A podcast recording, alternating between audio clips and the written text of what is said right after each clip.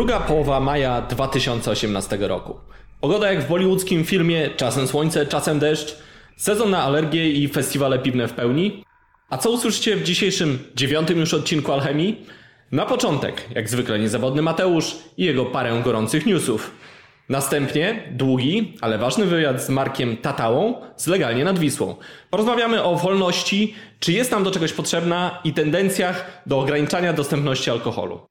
Dowiecie się także, w którym kraju państwo planuje wyznaczyć strefy bez burgerów w laboratorium piwowara domowego. Gorący styl piwa, który wzbudza emocje już od ponad roku. Olek i Janek z browaru Monsters zdradzą swój sposób na idealną New England IPA. Ja nazywam się Przemek Iwanek i zapraszam Was do wysłuchania dziewiątego odcinka Alchemii podcastu o piwie. Jest ze mną Mateusz Puślecki. Cześć Mateuszu. Cześć Przemku, witam ponownie wszystkich słuchaczy Alchemii. Postanowiliśmy troszeczkę zmienić formę newsów, mianowicie teraz będziemy je dzielili na kategorie. Zobaczycie jak to będzie wyglądało w tym odcinku. Mam nadzieję, że Wam się spodoba.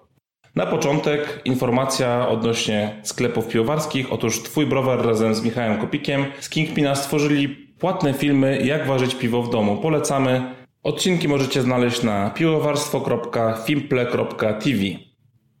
Tymczasem podcast Alchemia nagrał live stream z ważenia piwa grodziskiego na Karlsteinie. Tak to czyta? Karlstein. Karlstein. Kalkstein, dobra, wszystko jedno. Udział wzięli Janek Gadomski i Mateusz Puślecki. Dostępny jest na kanale YouTube. A na warszawskim Festiwalu Piwa w sobotę 26 kwietnia odbędzie się kolejny live stream podcastu, naszego podcastu wspólnego, czyli Alchemia na żywo. Do zobaczenia. O cydrze. Resort rolnictwa przygotowuje zmianę w ustawie winiarskiej. Mają one wprowadzić trzy nowe kategorie cydru. Zmiany w zamyśle mają pomóc producentom cydru. Przemku, ty jako ekspert od cydru może skomentujesz? No powiem tak, generalnie cieszę się, że jest zielone światło, jeśli chodzi o cydr. Cieszę się, że ministerstwo chce pomóc producentom. Dobrze, myśli się na przykład o dopuszczeniu dodatków do cydru, co w tym momencie jest niedozwolone. Jednak wydaje mi się, że cydrownikom dużo bardziej by się przydały deregulacje, czyli zniesienie ograniczeń, uwolnienie od nadmiernej ilości przepisów, bardziej niż wprowadzanie kolejnych. Bardzo dobrym krokiem może okazać się zniesienie konieczności przyklejania banderol na cydr, które, trzymajmy kciuki, uda się w tym roku. Zdjąć w cudzysłowie. Tak, dokładnie, w tym roku, bardzo na to liczę. Będzie to duża ulga. Idźmy tą drogą likwidowania zbędnych przepisów, znieśmy na przykład dwie stawki akcyzowe na cydrze, bo to naprawdę mocno utrudnia. Piwo jest mniej regulowane, nie ma własnej ustawy i wychodzi na tym lepiej niż cydr. Tymczasem trwają zgłoszenia do konkursu cydrów domowych Pomona, który razem z Przemkiem organizujemy. Na pomona.pspd.org znajdziecie wszystkie informacje. Do 22 maja macie czas na zgłoszenia. Jak macie domowy cydr, wysyłajcie. Zgłaszajcie, zgłaszajcie, bo się z Przemkiem założyłem. I tak przegrasz. Wielki powrót jasnego pełnego, czyli pils w natarciu. Tradycyjny lub wersji amerykańskiej styl jest bardzo obecny w tym momencie w, na polskim rynku kraftowym. Ważą go zarówno Browar Trzech Kumpli, Brodacz, Palatum, Łańcut i Pinta, Karuzela, nawet Golem i wiele innych browarów. Pils trochę wrócił do łask po tej e, serii amerykańskich stylów od 2011 roku, bardzo popularnych. Pytanie brzmi, czy Pils będzie hitem tego lata? Bo ja mam wrażenie, że ma na to poważne szanse. Ja myślę, że już pierwsze przemiarki w zeszłym roku były w wakacje. Parę pilsów fajnych wyszło. Ja, mi na przykład bardzo smakuje z karuzeli, nie pamiętam w tej chwili nazwy, ale bardzo Wstyd, fajny amerykański pils. Karuzela robi bardzo fajne piwa. Ostatnio wyobraź sobie, Brodacz mi bardzo smakował ze swoim Pilsem. Świetny wyszedł. Brodacz powraca na rynek. I Pils również. Ja myślę, że to jest dobry trend. W Stanach również po 30 latach rewolucji okazuje się, że właśnie Pils jest najchętniej kupowanym piwem. Kupuje się w Stanach zgrzeweczkę czterech piw 0,3 i wypijesz jedno, drugie dajesz kumplowi. To jest bardzo fajny pomysł. Mi się to podoba. Mi też się podoba, trzeba wracać do korzeni, tym bardziej, że pils jest najbardziej chyba roz, rozpowszechnionym stylem jednak w Polsce i na świecie. Dobrych pilsów brakuje i myślę, że tutaj będzie rynek zbytu. Ja trzymam w takim razie kciuki, bo jest to jeden z moich ulubionych y, stylów. Dobrze zrobiony oczywiście i tak rzetelnie, y, nie jak w przypadku dużych y, browarów. Ja w tym momencie sam z własnej nieprzymuszonej woli testuję różne pilsy rzemieślnicze. Akurat tak mi się chce. Myślę, że to dobry trop. A tymczasem, jak donosi Michał z kilku słów o piwie, do Polski śmiało wkracza Bud Light. To amerykańskie piwo, o którym krążą dowcipy, że jest jak seks w canoe. So fucking close to water. Czy polskie koncerny piwowarskie mają się czego bać? Przemku, jak ty sądzisz? No strach troszkę jest, bo są obawy, czy na przykład bat wyprze perełkę chmielową, no nikt by tego nie O chciał. Boże, to nie to. Jednak nasze koncerny nie zasypiają gruszek w popiele. Perła wypuszcza na przykład jasne rześkie 3,4% alkoholu. Segment do tej pory dość omijany przez y, browary w Polsce, bo podobno lekkie się nie sprzedają. Powstają też kolejne piwa 0,0%, jak na przykład Łomże i Radlery z Warki. Lekkie piwa doceniają także blogerzy. Bartek Nowak z Małe Piwko Blog i Łukasz Matusik z blogu piwolucja.pl w browarze spółdzielczym uważyli wspólnie piwo. Lekkie pod wpływem, czyli chmielone po amerykańsku Light Hoppy Ale z 2% alkoholu. Jak widać jest jeden wspólny mianownik pomiędzy koncernami i rzemiosłem. Piwa niskoalkoholowe. Napisali też do niego morską opowieść, bo jak wiadomo spółdzielczy, czyli morze. Ten opis jest przepiękny. Naprawdę. Pozwolisz Mateuszu, że go przytoczę.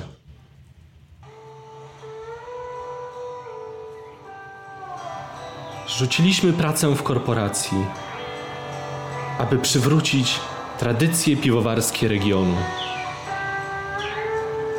Po długich godzinach spędzonych pod kadziami, z połączenia trzech składników wody, chmielu i tu się wzruszam nieco pasji do piwnego rzemiosła powstało prawdziwe piwo.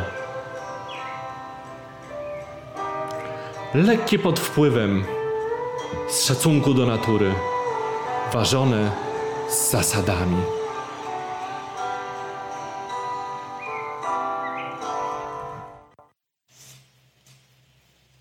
Wieści ze świata.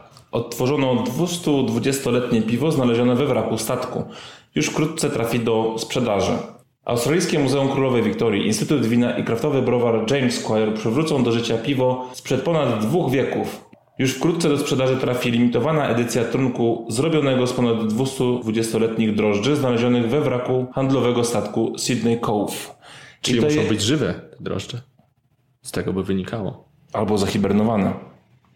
I to jest fajne odnośnie, ponieważ w Polsce mamy odpowiednik takiego projektu, czyli projekt Biowar, który odtworzył kulturę drożdży z jednej z krakowskich piwnic, starych piwnic, w której przed wiekami ważono piwo i z tego co kojarzę, chyba te drożdże nawet są teraz te odtworzone, dostępne w sprzedaży, żeby można było sobie uważać piwo z nich w domu. Ciekawa sprawa. Konkursy. Doszły do nas wyniki Iberian Awards 2018 w Port- z portugalskiego Aveiro. Konkurs odbył się już kilka tygodni temu, a teraz poznaliśmy wyniki 11 maja. Nasi przejęli konkurs, krótko mówiąc. Zwyciężył Wojtek Frontczyk z browaru Widawa ze swoim imperialnym porterem bałtyckim Fifth Anniversary. Gratulujemy także browarowi Wyszak za Rauchboka, browarowi Łąkomin za Der Amerikaner. Idiota Stout z trzech kumpli także wygrał duża sprawa. Z ośmiu dużych kategorii połowa najlepszych to polskie rzemiosło. W stylu porter bałtycki najlepszy był browar Ułan oraz kolejny medal dla Widawy za ten sam porter, tylko że leżakowany w beczce po rumie. Robili zamieszania. Mamy też wieści z innego konkursu światowego, największego na świecie w zasadzie konkursu World Beer Cup. W sędziowaniu w Nashville wzięło udział naszych trzech sędziów, czyli Tomek Kopera, Rafał Kowalczyk i Michał Kopik. I chciałbym przytoczyć kilka statystyk, które zamieścił na swoim Instagramie Michał Kopik. Mianowicie wzięło udział w konkursie 2,5 tysiąca browarów, które zgłosiło ponad 8 tysięcy piw w 101 kategoriach. Piwa były z 66 krajów. Cały świat. Cały świat. Sędziowało prawie 300 sędziów z 33 krajów. Ciekawe jak wyglądała recepcja tych piw. A jak wyglądało samo sędziowanie? Weź zaserwuj ponad 8 tysięcy piw. Jak my mamy w największym konkursie piw domowych w Polsce 500 na przykład. No brzmi to imponująco. Największy konkurs na świecie. Chciałbym tam pojechać kiedyś posędziować. Puby. W stolicy odbyły się huczne trzecie już urodziny multitapu Happiness przy ulicy Chmielnej. Razem z Przemkiem mieliśmy okazję tam być. Pub odwiedziło także wielu piwowarów z browarów rzemieślniczych. Urodziny obchodził także Bemowski Hub, a w najbliższą sobotę urodziny będzie obchodzić Jabberwocky. Tymczasem obydwie kontynuacje, ta we Wrocławiu i w Katowicach, organizują swoje własne mini-festiwale piw z browarów rzemieślniczych ze swojego regionu. W Katowicach od 11 do 17 maja odbywał się wiosenny przegląd śląskich browarów rzemieślniczych. Wzięło udział 12 browarów, a we wrocławskiej kontynuacji od 15 do 23 maja będzie trwał wiosenny przegląd dolnośląskich browarów rzemieślniczych i tutaj weźmie udział 21 browarów. Jak widać, w tamtym regionie piwowarstwo ma się bardzo dobrze, to chyba najbardziej piwny region. A co do samej formuły festiwalu, bardzo mi się to podoba, bo przypomina mi to mocno angielskie takie mini festiwale, które polegają na tym. Festiwal w pubie angielskim polega na tym, że pub wiesza banery, rozdaje ulotki, różne rzeczy, ogłasza taki mini festiwal, a festiwal polega na tym, że przez tydzień na przykład można wypić piwa z różnych browarów albo z różnych cydrowni, cydry. I to jest festiwal po angielsku. Mi się to podoba. Fajny pomysł. Myślę, że to ma przyszłość również w Polsce. Okej, okay, przechodzimy do festiwali, bo sezon festiwalowy w pełni. Na alergię też. Najbliższy 18-19 maja, czyli w najbliższy weekend, Birgoszcz w Bydgoszczy. Następnie warszawski festiwal piwa na Legii 24-26 maja. Przed nim już wspomniane Święto Piwa, gdzie będzie sporo różnych atrakcji, wykłady, degustacje, także prowadzone przez Przemka i mini festiwale jak Polish Sour Beer Festival na warszawskiej Starówce. Który odbędzie się w dwóch lokalach. Rzeczywiście podobnie do tych angielskich. 2 czerwca odbędzie się Szczecin Beer Fest, a między 1 a 3 czerwca Beer Week Kraków. Kolejna kategoria, czyli festiwale, które się nie odbyły. Piwna fiesta na parkingowej. Miało być 20 browarów przez dwa dni. Otwarte wejście dla wszystkich. Niestety festiwal nie odbył się. Z tego co wiem, nie dostali niestety pozwolenia od miasta na zajęcie pasa ruchu. No właśnie, jak usłyszałem o tym festiwalu, to byłem z jednej strony mocno zainteresowany, a z drugiej troszkę zdziwiony. Zainteresowany, bo mam wrażenie, że w Warszawie jest potencjał na więcej imprez piwnych, zwłaszcza takich, które będą miały na przykład odmienną formułę od warszawskiego festiwalu piwa. Zdziwiony zaś byłem dlatego, że miasto zgodziło się na zamknięcie ulicy w samym ścisłym centrum pod festiwal piwa, bo z tego co wiem, to miasto za bardzo chętnie nie podchodzi do takich podmysłów jak zamykanie ulic, zwłaszcza w centrum. Jak się okazało, rzeczywiście festiwal został zablokowany przez urzędników zarządu dróg miejskich, którzy nie wydali pozwolenia. Pytanie, czy organizatorzy wiedzieli wcześniej o tym, czy zwlekali na ostatnią chwilę? Czy nie powinni mieć załatwionych jakoś wcześniej, zanim zaczęli zapraszać ludzi i puszować informacje na social mediach? No ja tego nie wiem, jak to było. Jedynie co mi wiadomo, że ta impreza została przełożona na 31 lipca. No to ciekawe, czy mają zgody. Czy znowu będą strzeli w ciemno? Zobaczymy. Teraz ja mam kolejną kategorię. Nazwałbym ją Kapitan Państwo. Temat, który nudzi mocno Olka Hurko. Twierdzi, że za dużo na ten temat mówię. Cóż poradzić, kiedy to jest dla mnie temat ciekawy, interesujący. Pozdrawiamy Cię, Olku, za chwilę się wypowiesz. E, możesz e, wyciszyć teraz. Otóż wyobraź sobie, Mateuszu, że zakaz picia w miejscach publicznych i ograniczenie godzin otwarcia sklepów i zdejmowanie alkoholu z witryn to za mało. Ludzie nadal chodzą i kupują alkohol. Trzeba temu zapobiegać. Ministerstwo Zdrowia proponuje, aby każdy, kto chciał kupić alkohol, musiał obowiązkowo okazać dowód tożsamości. Także w restauracjach czy pubach. Nawet jeśli ktoś ma 90 lat i raczej nie wygląda na nieletniego, to wszystko oczywiście w ramach troski o nasze zdrowie. Więc wchodząc do pubu w tym momencie czy sklepu, będzie trzeba mieć dowód zawsze przy sobie. Ja nie zawsze go noszę, szczerze mówiąc. Może by pójść dalej, na przykład, nie wiem, zaczipować wszystkich nas, Chociaż może lepiej nie będę podpowiadał. Gdy pomyśleć, że w Stanach Zjednoczonych, Kanadzie, Meksyku, Australii, Nowej Zelandii, Filipinach, Wielkiej Brytanii, Irlandii, Danii czy Norwegii to nie jest pełna lista, bo tam są jeszcze Indie i inne kraje. Dowodów osobistych po prostu nie ma. Nie ma. I wyobraź sobie, Mateuszu, że ludzie tam żyją, a niektórzy mają się nawet całkiem dobrze. W Stanach wolność słowa, wolność posiadania broni, jakkolwiek kontrowersyjna, czy właśnie brak konieczności wyrabiania dowodu, jeśli nie chcesz, to są takie obywatelskie wolności, tak podstawowe, że wręcz fundamentalne dla Amerykanów. Tymczasem u nas wolności osobiste jakoś nie za wiele dla nas znaczą. Zbyt łatwo je oddajemy za nic. Mm, za chwilę przejdziemy do rozmowy z Markiem Tatałą właśnie na temat tych wolności osobistych, obywatelskich, na temat alkoholu i ogromnej pokusy do regulowania wszystkiego ustawą. Wiesz, moim zdaniem to jest jeszcze zaszłość chyba z czasów socjalistycznych PRL-u, gdzie każdy musiał mieć faktycznie swój dowód, żeby w razie kontroli nagłej, bez powodu być wylegitymowanym.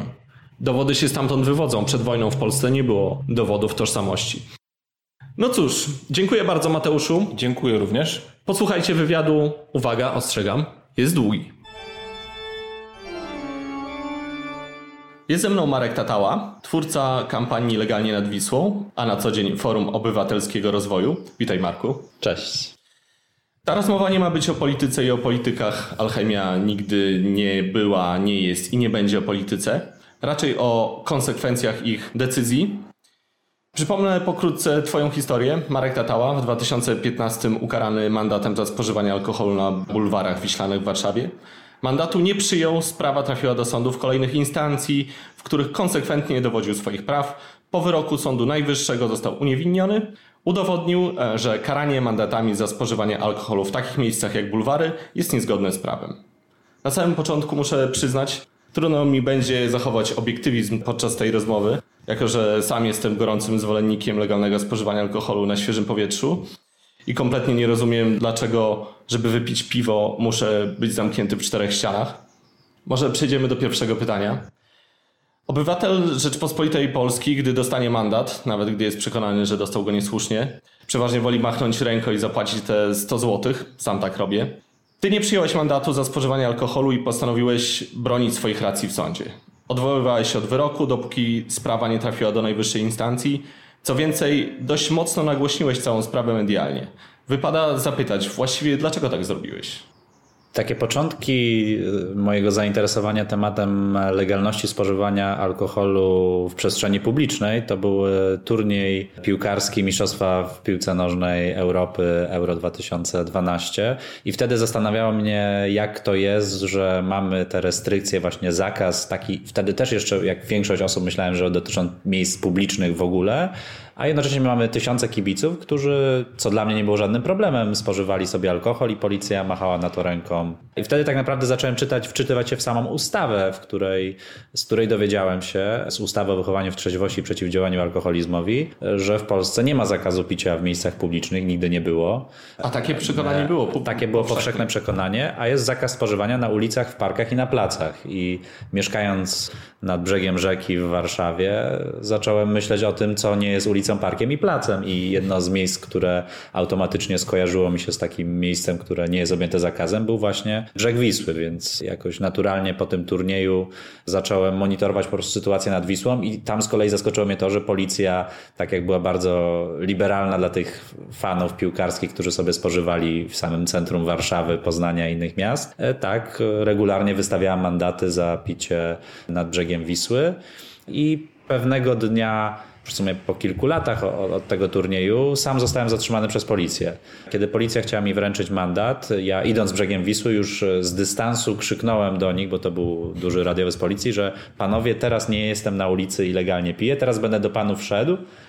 Panowie stoją na ulicy, ja idę do panów, bo zostałem wezwany, ale nie będę spożywał tutaj alkoholu i jednocześnie poinformowałem, że włączyłem dyktafon, że, że ta rozmowa jest nagrywana. Byłeś przygotowany. E no miałem telefon w, w kieszeni, nie spodziewałem się, że zostanę zatrzymany, ale ta interwencja po prostu była dla mnie takim motywatorem do tego, żeby zwrócić im uwagę, panowie, na jakiej podstawie mnie chcecie ukarać. I w mhm. dyskusji z tą policją wyszło, że oni faktycznie przyznali mi rację, że nie ma tutaj ulicy, parku i placu w mhm. miejscu, gdzie stałem. Tam pojawiła się jeszcze informacja w ustawie o tym, że, że samorząd może zakazywać, ale no nie byli w stanie mi wskazać jakiejś uchwały Rady Miasta, która by zakazywała picia w miejscu, gdzie to zdarzenie miało miejsce. I w końcu no, puścili mnie wolno. Pouczyli mnie, ale ja powiedziałem, że nawet pouczenia nie, nie, nie, nie przyjmuję, e, bo, bo, bo nie, nie, nie było podstawy, żeby mnie nawet pouczyć. Tak? Po prostu nie zrobiłem niczego niezgodnego z prawem.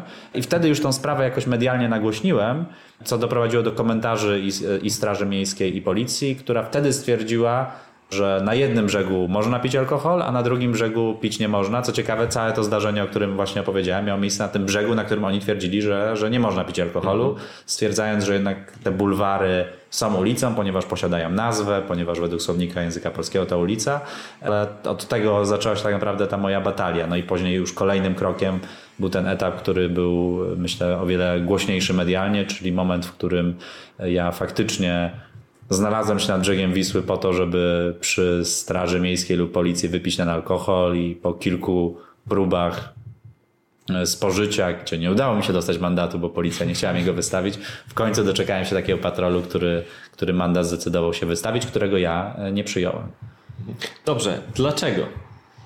E, Nie przyjąłem mandatu dlatego, że uznałem ponownie, że nie jestem na ulicy i tutaj w dyskusjach z patrolami było takie przekonanie tych patroli policji, nawet że oni sami nie do końca wiedzą, jak to prawo interpretować, że mają jakieś takie przykazania z góry, że ta cała przestrzeń nad Wisłą, betonowe nabrzeże jest bulwarem, więc jest ulicą, bo według słownika bulwar to szeroka, zadrzewiona ulica. No ale kilka patroli też nie, nie było skłonnych, żeby mnie karać mandatem. Też miałem tam e, kamerę czy telefon, który nagrywał, więc e, być może to też ich trochę peszyło, e, bo wiedzieli, że to jest ktoś, kto nie będzie właśnie tak pokornie przyjmował kary, tylko będzie z nimi dyskutował. E, No ale w końcu kolejny patrol stwierdził, że to jest ulica, że mogę mandatu nie przyjąć, jeżeli tego chcę. Co ciekawe, chcieli mnie też ukarać za usiłowanie spożycia, na co ja nalegałem, że ja nie chcę być karany za usiłowanie, ja chcę być, jeżeli już to ukarany za spożycie, bo Jest o to, można ukarać za usiłowanie spożycia? E, Tak, w polskim e, kodeksie wykroczeń jest też e, kategoria usiłowania popełnienia jakiegoś wykroczenia, e, za co jest inna kara, chyba nawet mniejsza, więc być może chcieli zrobić dobrze, ale ja e, myśląc o moim portfelu, ale ja się upierałem, że chcę być ukarany za spożycie, ponieważ e, chcę, żeby sprawa sądowa dotyczyła spożycia, a nie usiłowania. No właśnie, bo chciałeś tego, żeby była sprawa sądowa. Tak, chciałem nie przyjąć tego mandatu, no więc żeby faktycznie było to spożycie, bo patrol policji twierdził, że on nie widział, jak ja spożywałem alkohol, tylko widzi, że stoję z otwartym pi- piwem, to, to powiedziałem, no to teraz pań, pań, państwo widzicie i przy nich jeszcze spożyłem ponownie ten, ten alkohol, który miałem w ręce. I, I od tego się zaczęło. Ta sprawa trafiła najpierw do komendy rejonowej w Śródmieściu, gdzie musiałem się najpierw zgłosić jeszcze na przesłuchanie y, jako osoba, która nie przyjmuje mandatu. No i, i policja skierowała tą sprawę do sądu rejonowego dla Warszawy Śródmieście, gdzie następnie już e, odbywała się pierwsza e, rozprawa. Jaki był cel doprowadzenia do rozprawy sądowej? Ja w wielu komentarzach e, ze strony na przykład władz miasta słyszałem o tym, e, że no oni też mają związane ręce, że policja to podlega pod ministerstwo, Straż Miejska teoretycznie jest miejska, ale oni też nie mogą im narzucać, jak mają interpretować prawo i, i że to tylko sąd może to zrobić, no to Wziąłem sobie te słowa do serca przedstawicieli władz miasta i, i, i też stwierdziłem, że to właśnie sąd może rozstrzygnąć. e, W dalszym ciągu nie odpowiedziałeś mi na pytanie. Właściwie co było przyczyną tego, że chciałeś pójść do sądu? Czy ty chciałeś udowodnić coś policji, coś miastu, czy chciałeś po prostu wyjaśnić sprawę publicznie? Co ci przyświecało? Jaki cel? Przede wszystkim e, jako osoba, która mieszkała nad Wisłą i obserwowała e, te osoby, które tam alkohol spożywały i czasami też dostawały za to mandaty, uderzało mnie właśnie to, że mm, policja daje te mandaty, a ta sytuacja prawna jest co najmniej niejasna. Policja wydawało się nie ma żadnych wątpliwości i chciałem pokazać, że ta interpretacja właśnie nie powinna być taka, jaką e, miała policja. To, co mi też e, wydawało się dość zaskakujące, to, że obserwując sytuację nad Wisłą, miałem wrażenie, że jest taka selekcja łatwych przypadków, to znaczy te patrole podchodziły często do jakichś grup studentów. Zrobiłem kiedyś zdjęcie patrolowi policji, który spisywał parę, która przyszła tam na randkę i miała butelkę wina i nawet szklane kieliszki. To też mnie uderzyło w takim kontekście, że tam też faktycznie pojawiają się grupy osób, które są agresywne, nie wiem, spożywają alkohol w bardzo dużych ilościach, się źle zachowują, ale tam przy takich miejscach nie, nie widziałem już patroli policji, która byłaby chętna, żeby w tych sprawach e, interweniować. To, co mnie też osobiście boli, to generalnie cały polski system prawny, który jest niezwykle skomplikowany, jest masa przepisów, które e, są wzajemnie sprzeczne, które trudno zrozumieć. Tym też zajmujemy się tutaj w fundacji, pokazując różne tego typu sprzeczności czy absurdy prawne. I uderzyło mnie to, że nawet w tych przepisach które no, są też zrobione pod kątem zwykłych ludzi, tak żeby oni wiedzieli, czy mogą pewne rzeczy robić, czy nie. Tak? Mówimy tutaj o kodeksie wykroczeń i o ustawie o wychowaniu w trzeźwości e, i przeciwdziałaniu alkoholizmowi, że one są na tyle niejasne, że zwykły obywatel, który chciałby pójść i się gdzieś napić alkoholu, czyta ustawę i nie wie, czy może, czy nie może, tak? Więc chciałem jakoś dla szerszego grona mieszkańców wyjaśnić te przepisy prawne. Jasne, czyli z jednej strony chciałeś coś wyjaśnić, a z drugiej strony jednak się ująłeś za tymi, tak jak powiedziałeś, chociażby zakochanymi, którzy chcieli się napić wina. Takie małe bohaterstwo obywatelskie. Mógłbyś w Stanach zostać bohaterem, oni tam kochają nie tylko procesy sądowe, ale jednostki, które walczą o, o prawa obywatelskie. Jakieś legendarne postacie typu Rosa Park czy Harvey Milk doczekały się swoich filmów. Może ty byś chciał zostać takim bohaterem walki o prawa alkoholu w Polsce? Może byś się doczekał swojego filmu? Na pewno sama sprawa wzbudziła bardzo duże zainteresowanie właśnie nie tylko mediów, tylko, tylko samych osób przebywających nad Wisłą i e, nie stałem się nagle jakąś osobą, nie wiem, rozpoznawalną z tego powodu. E, nie, nie miałem problemu z tym, że, nie wiem, szedłem nad mhm. Wisłę i nagle przychodziły do mnie tłumy, korki, tłumy, tłumy osób, ale jeżeli już ktoś się dowiedział faktycznie, że ja jestem tą osobą, która walczyła, to napotykałem bardzo dużo życzliwych reakcji, podziękowań czy, czy zadowolenia z tego, że, że ktoś tą walkę zdecydował się prowadzić, bo faktycznie to, że ja walczyłem w mojej jednostkowej sprawie, miało ogromne znaczenie dla można powiedzieć, dziesiątek tysięcy osób, bo mhm. taka jest skala tego zjawiska w piątki i soboty wieczorem nad Wisłą.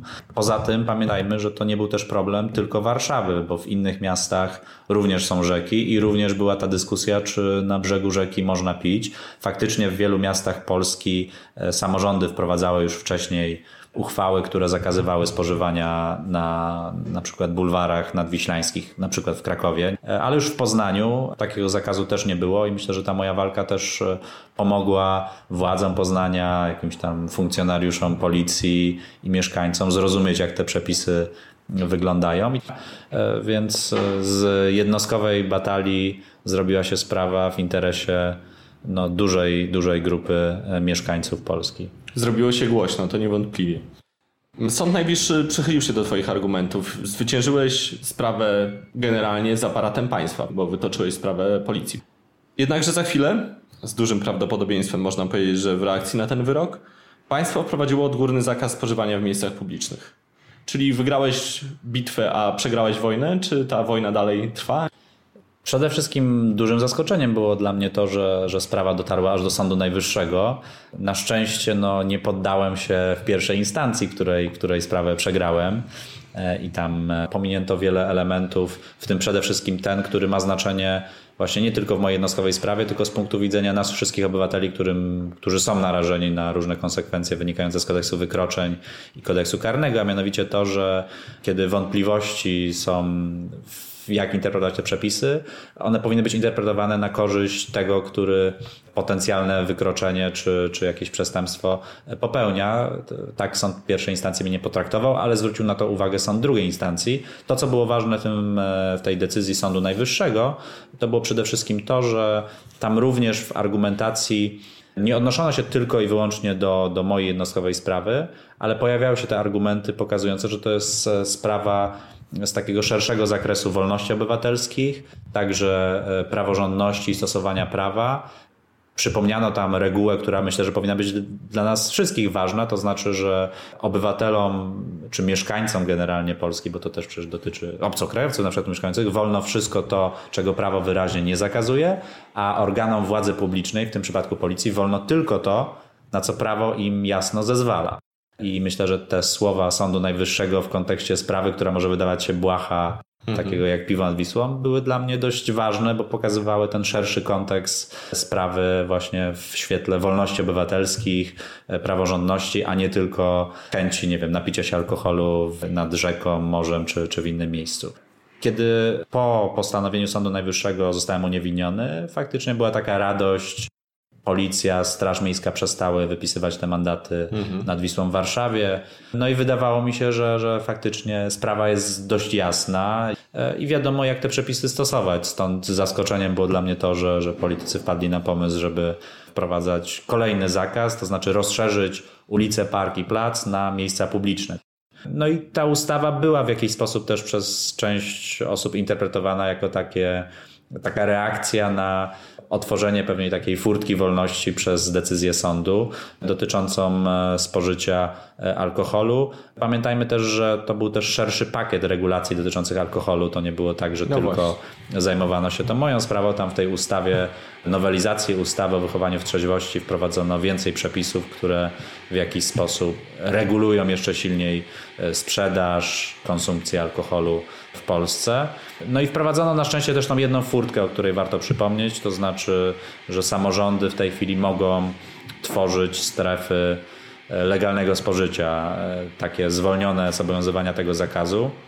To, to rozwiązanie oczywiście jest dobre, ale próbowałem pokazać także politykom, którzy, którzy ten zakaz popierali, e, że można to rozwiązać w inny sposób, to znaczy znieść całkowicie zakaz spożywania na ulicach, parkach i na placach i wprowadzić w ustawie furtkę dla samorządów, które mogłyby tworzyć takie miejscowe, lokalne zakazy, w strefach konkretnie określonych, tak żeby uniemożliwić samorządom zakazywanie spożywania na terenie na przykład całej gminy, tak, czy całego mhm. miasta, ale żeby w ogóle przekazać tą kompetencję władzom samorządowym, władzom lokalnym, bo wydaje mi się to absurdalne, żeby politycy z poziomu Sejmu Warszawy decydowali o tym, gdzie można, gdzie nie można spożywać alkohol, na przykład w Szczecinie, w Białymstoku czy w Sanoku.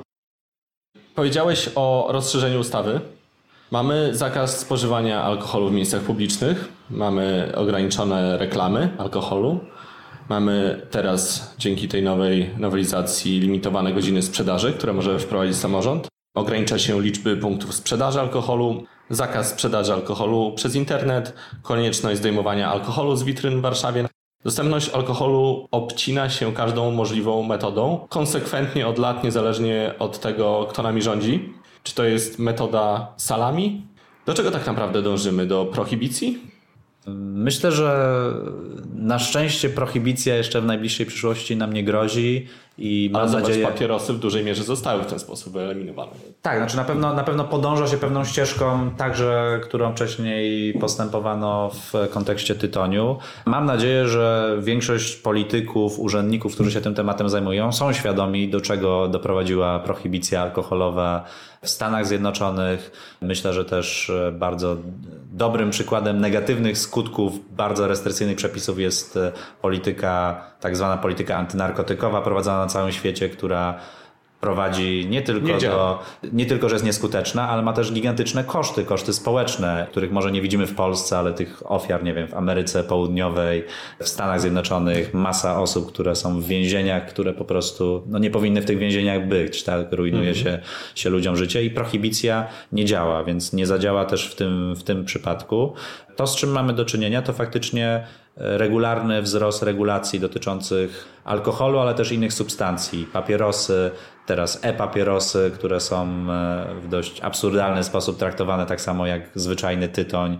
E, to też dotyczy jakichś rzeczy spożywczych, tak? Mamy regulacje w różnych krajach dotyczące na przykład jakichś dodatkowych podatków od słodkich napojów, mhm. od e, cukrów, słodyczach i, i... Który nas zabija dużo bardziej niż alkohol, statystycznie. Tak, ale, ale myślę, że to jest taki szeroki trend widziany w Polsce, ale też w różnych miejscach w Europie i na świecie, tego, że politycy wychodzą z przekonania, że oni wiedzą lepiej, co jest dla mieszkańców dobre, a co jest złe i regulują różne obszary życia, co wydaje mi się bardzo złym podejściem, bo to jednak człowiek powinien o wiele bardziej decydować o, o tym, co robi w życiu. I ten poziom wolności jest też o tyle ważny, że on buduje u nas też taką naturalną odpowiedzialność za nasze życie.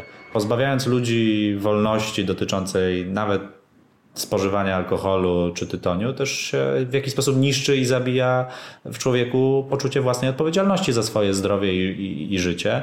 I to bardzo mnie boli. Jako Fundacja FOR jesteśmy też partnerem czegoś, co nazywa się po angielsku The Nanny State Index, czyli taki indeks państwowego paternalizmu, mm -hmm. takiej nadopiekuńczości mm -hmm. państwa i on właśnie zajmuje się regulacjami dotyczącymi alkoholu, tytoniu, e-papierosów i spożywczych e, różnych rzeczy.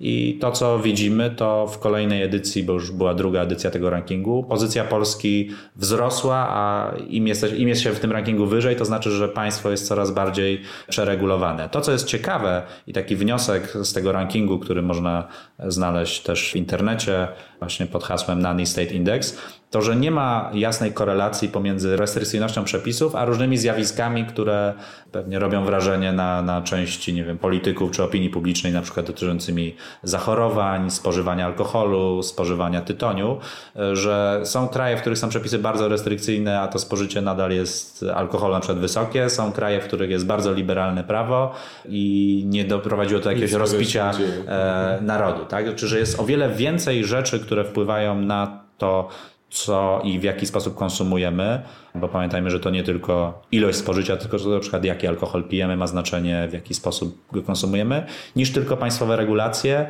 Co więcej, większość z nich jest często bardzo mało skuteczna albo nawet kontrskuteczna i prowadzi do różnego rodzaju innych negatywnych zdarzeń.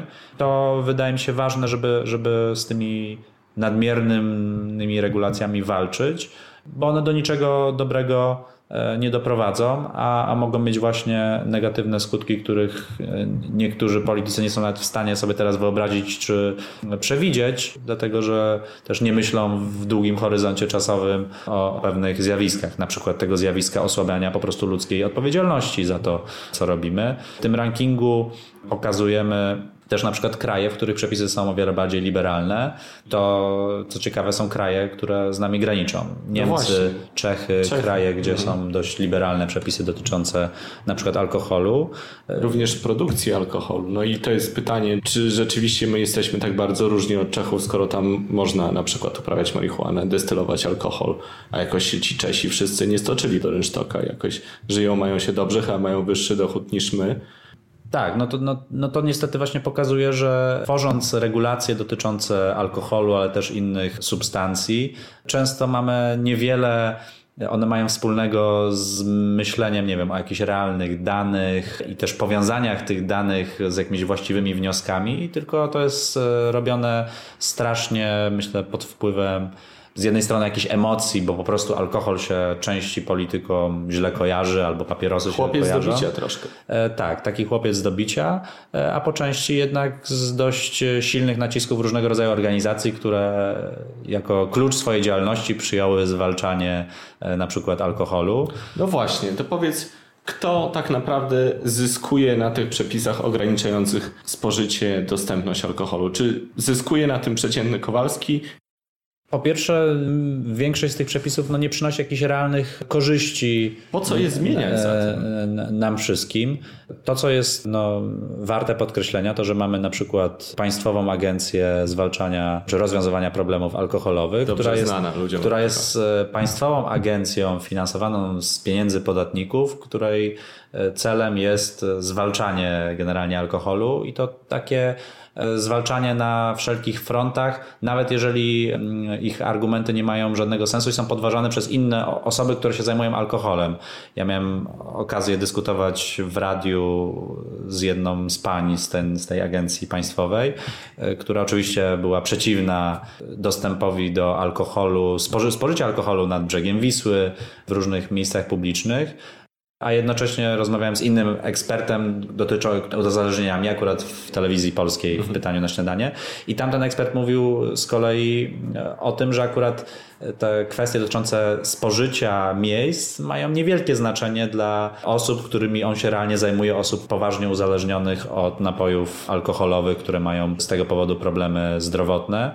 Zawsze pokazuję przykład krajów skandynawskich, które mają taki wizerunek krajów, gdzie ta sieruba jest dociśnięta faktycznie bardzo mocno i faktycznie, jeżeli chodzi o dostępność alkoholu, te przepisy są bardzo restrykcyjne. Ale jeżeli już ktoś kupi sobie to piwo i znajdzie sklep, gdzie może je kupić, czy cydr, czy inny napój, z którym będzie się chciał wybrać w, w przestrzeń publiczną, żeby go spożyć, to tam przepisy są już dość, dość liberalne. Tak? W Sztokholmie jest wiele miejsc, gdzie swobodnie można się alkoholu w przestrzeni publicznej napić. E, tak podobnie jest w wielu miejscach w krajach skandynawskich. Co więcej, z doświadczeń osób, które, które, które tam mieszkają, wynika, że policja raczej pełni tam rolę informacyjną, to znaczy na przykład podchodzą i mówią, przepraszamy, tutaj Państwo nie mogą wypić, ale mogą Państwo pójść do tamtego parku, tam można już alkohol spożywać, a nie ścigania i nie wiem, wyskakiwania z krzaków, żeby komuś e, wypisać e, mandat. Nie mają limitu mandatów policjanci widocznie, tak jak w Polsce. Pewnie, pewnie tutaj też te przepisy, przepisy się różnią, ale jeszcze wracając do pytania, kto na tym korzysta, no wydaje mi się, że jest jakaś próba taka zbijania kapitału politycznego na takim przekonaniu, że my regulatorzy wiemy lepiej, co jest dobre dla obywateli e, i dzięki temu będą oni zdrowsi, będą oni e, lepiej się zachowywać i rozwiążemy tym wszystkie problemy. Dla mnie to jest dość absurdalne podejście polityków, bo z jednej strony walczą oni różnymi regulacjami na przykład z alkoholem czy tytoniem, a z drugiej myślę, że o wiele trudniej by się im prowadziło różnego rodzaju działania polityczne i składanie różnego rodzaju obietnic politycznych, gdyby nie akcyza i różnego rodzaju inne podatki, które są już i tak dość wysokie na, nakładane i na alkohol i na na przykład produkty tytoniowe i to jest ważny składnik polskiego budżetu, ale też budżetu wielu innych państw, więc mamy tutaj do czynienia trochę z takim e, rozdwojeniem postaw, bo z jednej strony zwalcza się z alkohol, ale z drugiej chciałoby się otrzymać jak najwięcej pieniędzy z podatków, na które nakłada się na to jego różnego rodzaju substancje. Mam pytanie takie dość fundamentalne, które być może powinno paść na początku. Ono jest bardzo proste. Dlaczego w ogóle ktoś ma za mnie decydować, kiedy i gdzie mam na przykład wypić piwo? Czy za 10 lat nie okaże się, że nasze państwo będzie chciało regulować, gdzie i kiedy mam spożyć bułkę z serem? Bo dla mnie to jest takie same ingerowanie w moją prywatność. No, wspomniałeś o tym trendzie, więc myślę, że ten trend generalnie w Europie jest taki zaostrzający. Ja ostatnio czytałem o, o, pomysłach brytyjskich, że teraz będą limity dotyczące otwierania punktów z fast foodami, ileś tam metrów od szkół, tak, że nie może być za blisko ten fast food, co w niektórych miastach by oznaczało, że trzeba w ogóle pozamykać większość tych, tych barów z szybkim jedzeniem. I to jest robione, żeby zwalczać e, otyłość, tak, chociaż e, żadne dane, co więcej, badania, które, które przeanalizowali eksperci tutaj z zaprzyjaźnionej z nami fundacji, pokazują, że w ogóle nie ma żadnego związku z bliskością tych punktów do szkół, tylko to tak emocjonalnie buduje taką, takie przekonanie polityków, że my coś robimy z tym problemem, że jest jakiś problem i działamy. E, Czyli I to... chcesz powiedzieć, że oni wiedzą lepiej ode mnie, czego ja chcę? Oni myślą, że wiedzą lepiej i myślą, że jeżeli, myślę, że jest takie Czy to przekonanie... dla mnie, dla mojego dobra. Tak, to jest dla, dla dobra mieszkańców, wyborców, a po drugie jest takie przekonanie, że oni muszą zawsze coś zrobić. Znaczy, jeżeli jest jakiś problem, jakieś zjawisko, to oni mhm. muszą jakoś zareagować. E, widzimy to wielokrotnie, e, kiedy dzieje się jakaś czasami tragiczna rzecz e, w, w Polsce i, i od razu jest potrzeba, od razu, że trzeba uchwalić jakąś ustawę. Jak kojarzę na przykład e, dość dobrze sprawę no, tragicznego wypadku, który miał miejsce na Pomorzu, gdzie, gdzie osoba kierująca pojazdem potrąciła kilka, kilka osób. Ta osoba była pod wpływem alkoholu, też wykryto w krwi jakieś inne substancje odurzające i od razu rozpętała się dyskusja, e, to wprowadzajmy, nie wiem, alko, alkomaty obowiązkowe w samochodach, tak? Znaczy wprowadźmy jakąś ustawę, która rozwiąże ten problem, bo, starzy, bo zdarzyło się jakieś tragiczne e, zdarzenie. Dlaczego nie zakazać e, samochodów? E, tak, no, no i tak, tak niestety to, to, to, to, to, to czasami wygląda, e, ale wydaje mi się, że to jest właśnie wynika z takiej potrzeby zrobienia czegoś. Tak samo było z dopalaczami, które kiedy nagle zaczęło się o nich robić głośno, od razu pojawiła się grupa polityków, nie musimy pozamykać te wszystkie sklepy, coś z tym zrobić, rozszerzać tą listę substancji zakazanych, a jak widzimy parę lat po wprowadzeniu tych ustaw, nadal słyszymy o przypadkach, kiedy ktoś się zatruł jakąś niesprawdzoną substancją kupioną przez internet, od jakiegoś dealera, w jakiś inny, bardziej podejrzany sposób. Sklepów nie ma, ale w e, internecie jest tego więcej niż kiedykolwiek. Tak, więc, więc znów politycy chcieli, myślę, pokazać tak pod publiczkę, że patrzcie, my jakoś rozwiązujemy problem i to nasze rozwiązanie na pewno sprawi, że świat będzie lepszy. Tak samo jest w kontekście alkoholu. Wielokrotnie przecież pojawiają się obrazki no, dość nieprzyjemne dla, dla oka, czyli bałaganu, śmieci, które znajdują się nad Wisłą po piątkowej czy sobotniej imprezie, które te, która mhm. tam trwa. I gdzie bawi się faktycznie kilkanaście tysięcy osób i to są obrazki, które mnie też oburzają jako mieszkańca Warszawy, to, że część osób nie potrafi po sobie posprzątać. No i wtedy często jest to łączone, patrzcie, to jest skutek właśnie liberalizacji przepisów, że ten Marek Tatała walczył o ten alkohol i teraz patrzcie, do czego on to do, do, doprowadził, tak? Tylko, tylko wtedy moje pierwsze pytanie jest, ok, a trzy lata temu 4 lata temu, 5 lat temu, kiedy w powszechnym przekonaniu był zakaz, to, to ci ludzie tam nie pili, nie śmiecili, zachowywali się inaczej, e, a może w ogóle jest teraz lepiej? Czy ktoś zbadał na przykład, czy to nie jest tak, że kiedyś było trzy razy gorzej, tych śmieci było jeszcze więcej, potem miasto zainwestowało w infrastrukturę, były akcje edukacyjne i są pewne postępy? Na te pytania nikt nie odpowiada, tak? Jest takie proste mhm. myślenie, że są śmieci, to rozwiążemy to kolejną regulacją i one nagle sprawią, śmieci, że śmieci znikną piją alkohol, alkohol oznacza śmieci, czyli wynikałoby z tego, że w lesie te śmieci, które leżą, również wrzucają alkoholicy, tak? Jest to takie, po prostu pokazuje łączenie dwóch rzeczy, które się zupełnie nie łączą. Ludzie śmiecą, bo po prostu się nie nauczyli, żeby sprzątać po sobie, a nie dlatego, że piją alkohol. Tak, no i myślę, że znajdziemy właśnie bardzo wiele przypadków e, osób, które nie spożywając alkoholu robią Również bardzo śmiecą. złe rzeczy w przestrzeni publicznej, łącznie ze śmieceniem. I tutaj e, to jest takie szukanie na siłę prostych rozwiązań, że teraz my wprowadzają, my politycy wprowadzając jakiś zakaz, rozwiążemy problem, a tak nie będzie. Gdyby nie uchwały Rady Miasta Stołecznego Warszawy dotyczące no, liberalizacji przepisów, to przecież ci ludzie i tak by tam pili, tak? Gdyby, gdyby faktycznie ten zakaz tam na twardo obowiązywał, e, to te kilkanaście tysięcy osób by piły tam pomimo tego zakazu. I teraz e, na przykład w jaki sposób e, lokalny samorząd ma dyskutować na Radzie Miasta o dos- dostarczaniu tam infrastruktury w postaci, nie wiem, koszy na śmieci, e, toalet, skoro to jest nielegalne, to, to, to po co my tam w ogóle, czy powinni nie zamknąć oczu i udawać, że tego zjawiska nie ma, no bo, bo to jest nielegalne, to nie będziemy przecież do le- nielegalnej konsumpcji dostarczać śmietników, żeby ludzie mieli gdzie wyrzucić te, te butelki czy puszki. Więc e, tutaj tworzy się masa absurdu przez właśnie budowanie takich prostych skojarzeń. Coś nam się kojarzy źle, nie wiem, alkohol, papieros, skręt, bo, bo kojarzy się z jakąś, nie wiem, na przykład y, złymi zachowaniami, bo ktoś przy nadmiernym spożyciu faktycznie coś, coś złego zrobi, ale należy, żeby rozwiązać problem, wszystkim wprowadzić jakiś zakaz. I to w przekonaniu polityków ma problem rozwiązać, a potem się okazuje, że się nie rozwiązało problemu, więc się wprowadza kolejny zakaz i kolejny zakaz e, i, i faktycznie dochodzi do takiej lawiny, która na samym końcu gdzieś ma tą prohibicję, do której nigdy się nie dochodzi, ale na, na, tak naprawdę nie, nie rozwiązuje się żadnych e, realnych problemów. Dlaczego zgadzamy się w Polsce na tego typu dziwne konstrukty prawne? Mówiliśmy o Czechach, w których podchodzi się do pewnych rzeczy dużo bardziej liberalnie i nic się złego nie dzieje. Polacy są, uważa się, że są bojownikami o wolność, również potrafią dochodzić swoich spraw, czy na arenie międzynarodowej, czy wykłócając się w Biedronce o 5 groszy. Jak to jest, że jeśli nam się ewidentnie ogranicza wolność takimi przepisami, przechodzi to bez większego echa? Wydaje mi się, że bardzo wiele tych dyskusji o alkoholu w kontekście też tworzenia prawa jest budowana na różnego rodzaju stereotypach. Ja wielokrotnie słyszałem taki stereotyp, że Polacy to są jakimiś największymi pijakami w Unii Europejskiej.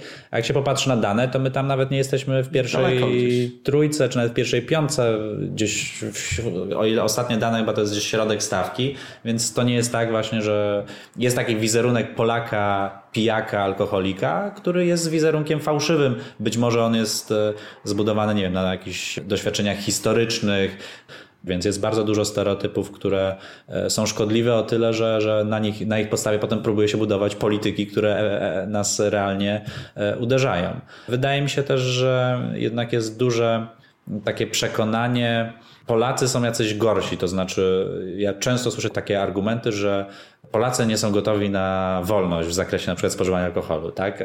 A Czesi są lepsi od nas w jakiś sposób, no Słowacy, nie wiem, Niemcy, gdzie, gdzie przepisy są bardziej liberalne. Myślę, że nie i myślę, że to są takie, takie próba budowania dość emocjonalnych, opartych na stereotypach argumentów po to, żeby właśnie argumentować pewne polityki, a robienie tych polityk ma na celu pokazanie, że my coś robimy, bo być może wydaje się niektórym politykom, że jeżeli oni coś robią, to, to, to w jakiś sposób w oczach wyborców pokazuje, że, że, Że oni, to, że, że wykonują jakąś pracę, tak? A czasami najlepszą rzeczą, którą może zrobić polityk, jest faktycznie nie zrobienie niczego, tylko po prostu pozwolenie pewnym procesom naturalnie się rozwijać. To, co wydaje mi się na przykład jest rzeczą, o której też niewiele się mówi, to to jak na przykład zmieniła się konsumpcja alkoholu w Polsce od lat, nie wiem, 80. do dziś. Jak zmieniła się jej struktura, tak? To już jest e, o wiele mniej, nie wiem, wódki, a są inne alkohole, tak? Wróciliśmy do piwa, które Tak, wróciliśmy, wróciliśmy do piwa i, i to nie wydarzyło się tylko albo niewielkie znaczenie miały dla tego regulacje prawne, tak? Po prostu zmieniła się, e, zmieniły się zwyczaje, zmieniły się jakieś zachowania ludzkie, e, są dostępność alkoholu, są różnego rodzaju, wiadomo, ludzie są podatni na reklamy, na marketing, e, spożywają to, co jest aktualnie modne i faktycznie ta konsumpcja się zmieniła. W sposób, który myślę jest korzystny. Znaczy, pijemy dziś o wiele lepiej niż piliśmy kilkanaście czy kilkadziesiąt lat temu. To, co myślę, że jest też ważne, to że coraz jest większe takie zwracanie uwagi na jakość tego, co pijemy. Stąd ta rewolucja dotycząca najpierw tych piw kraftowych, rzemieślniczych. I to wszystko też nie stało się dlatego, że nie wiem, wyszedł jakiś polityk i wprowadził ustawę, że o, o mhm. produkcji piwa rzemieślniczego, tak? To ludzie sami oddolnie stworzyli te e, małe browary. Ja powiedziałbym, że nawet dlatego, że przepisy odnośnie piwa są nie za bardzo uregulowane dzięki temu. Dzięki temu jest ta rewolucja, bo gdyby zrobiono to, co z cydrem, mogłoby być dużo gorzej. Tak, no to tutaj tym bardziej to pokazuje, jak na wiele zjawisk e, tak naprawdę ustawodawcy nie mogą mieć wpływu i, i, nawet dobrze, że, że nie mają, że pewne rzeczy wydarzają się samoistnie i myślę, że te czynniki kulturowe też mają znaczenie.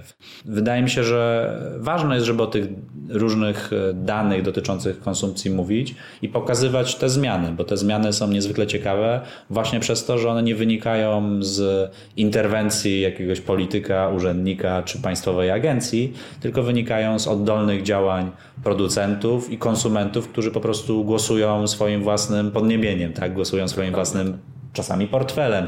E, ale, ale sami wybierają to, czego chcą konsumować, a dzięki temu też e, w jakiś sposób zmienia się ta kultura picia w Polsce na moim zdaniem lepsze. Marku, czy ty w jakiś sposób jeszcze zamierzasz starać się o to, żeby prawo odnośnie alkoholu było bardziej liberalne? To, co przede wszystkim teraz no, starałem się robić, to jako mieszkanie z Warszawy wspierałem różnego rodzaju inicjatywy, które się tutaj pojawiły władz lokalnych, które zliberalizowały przepisy na bulwarach mhm. na jednej stronie i na jednej z plaż. E, mam nadzieję, że tego będzie, będzie więcej, to znaczy, że władze Warszawy, ale też innych miast skorzystają z, z tej furtki, którą dali politycy na poziomie Sejmu e, i będą wprowadzać takie strefy spożycia alkoholu. W Warszawie wydaje mi się, że po prostu całe brzegi rzeki ale też są inne miejsca w Warszawie, w których myślę, że można by spokojnie takie strefy stworzyć. Na przykład jakieś duże parki, pole Mokotowskie to jest duży Wtedy park. się napić wina na e, tak, prawda? W którym, w którym można, jest, jest to na tyle duży park, że można tam zrobić część, w której można spożywać alkohol i część, w której jest to tak jak teraz zakazane i myślę, że można spokojnie pogodzić e, różne strony, a jednocześnie w części, w której ten alkohol będzie legalny, tak jak jest na bulwarach, tak jak jest na plaży, ale też być może w innych miejscach. Wtedy też miasto ma jasny też sygnał, gdzie może, możemy nazwać tak, kierować ruch pijących, pokazywać im, tu możecie się napić, róbcie to tutaj, a nie, nie wiem, pod blokiem, gdzie komuś może to przeszkadzać. Myślę, że to jest wygodne też dla mieszkańców. A z drugiej strony można tam zainwestować e, w sumie niewielkie koszty w infrastrukturę, która sprawi, że to miejsce będzie też e, lepiej wyglądało. Bo jeżeli ludzie na przykład na, na polach mokotowskich piją teraz nielegalnie, no to, to nie ma też żadnych argumentów za tym, żeby tam, nie wiem, postawić więcej koszy, czy postawić jakieś większą liczbę toalet. To, co chciałbym też walczyć i myślę, że, że, że ta walka będzie trwała, to właśnie o podobne uchwały w innych miastach. W wielu miastach do tej pory były uchwały samorządu, które zakazywały na przykład spożycia, rozszerzając ten zakaz na ulicach, parkach i na placach, na przykład w Krakowie. Myślę, że w kontekście nadchodzących wyborów samorządowych to jest temat, który warto, żeby był poruszany. Warto pytać lokalnych e, kandydatów na, na radnych czy na prezydentów e, miast, jakie mają stanowisko na temat e, tworzenia takich stref. E, Obawiam być... się, że może być w drugą stronę. Zaostrzymy. Być może tak, no ale są przykłady, no nie są przykłady Warszawy, gdzie, gdzie rządzący politycy z jakichś względów stwierdzili, że, że warto, żeby taką strefę stworzyć. Podobnie w Poznaniu, gdzie też zliberalizowano przepisy. I myślę, że warto po prostu publicznie pytać, wysyłać zapytania do tych kandydatów. I to też sam zamierzam robić po prostu, tworząc taką ankietę, żeby, żeby skierować przynajmniej w tych największych miastach na, na tyle, na ile będę miał czas takie zapytania do, do, do największych komitetów wyborczych, kandydatów na prezydentów, żeby, mam nadzieję, licząc, że, że przynajmniej część z nich się odniesie i móc wtedy jasno pokazać, jeżeli akurat dla ciebie wyborca ta sprawa jest ważna, z szeregu różnych spraw oczywiście, którymi zajmują się samorządy, no to gdzieś uwzględni je w swojej decyzji wyborczej. Jesienią, kiedy, kiedy będą wybory e, samorządowe, to co warto też robić, to pilnować tych e, uchwał, które już zostały uchwalone, bo po uchwale, która miała miejsce w Warszawie, od razu po pierwszym, drugim weekendzie już pojawiły się właśnie te obrazki śmieci, to musi być wina tej uchwały, tak? Znaczy od razu łączy się jakieś zjawisko niepożądane ze zmianami prawa, chociaż e, te śmieci były tam e, i, i tydzień wcześniej, kiedy uchwała nie obowiązywała zapewne, tylko wtedy nikt tego nie, nie łączył z uchwałą, więc myślę, że warto po prostu odkłamywać tego typu mity, i rzecz, która też mi się wydaje ważna e, w takim dłuższym okresie, to jednak walka o jakąś zmianę w ustawie o wychowaniu w trzeźwości, przeciwdziałaniu alkoholizmowi. Być może w ogóle napi napisanie jej całkowicie od nowa, żeby to już nie była ta ustawa, która powstała tak naprawdę w, w stanie wojennym w latach 80. i była potem wielokrotnie poprawiana. Napisanie jej od nowa w taki sposób, żeby jednak te przepisy były bardziej wolnościowe i bardziej otwarte dla obywateli, żeby mieli oni większe spektrum wolności i możliwości korzystania z własnej odpowiedzialności. Jednocześnie, żeby była mniej uciążliwa dla osób prowadzących działalność gospodarczą, czy to jeżeli chodzi o handel, czy to jeżeli chodzi o produkcję e, alkoholu, bo to też jest dla wielu osób ważna, ważna branża. Przypominam na przykład te nowe regulacje dotyczące zamykania sklepów w określonych godzinach. Marku, czego Ci życzyć? Ostatnie pytanie. Myślę, że przede wszystkim w najbliższym okresie tego, żeby łatwo szła mi promocja idei tego, żeby w większej ilości miast i gmin powstawały te strefy.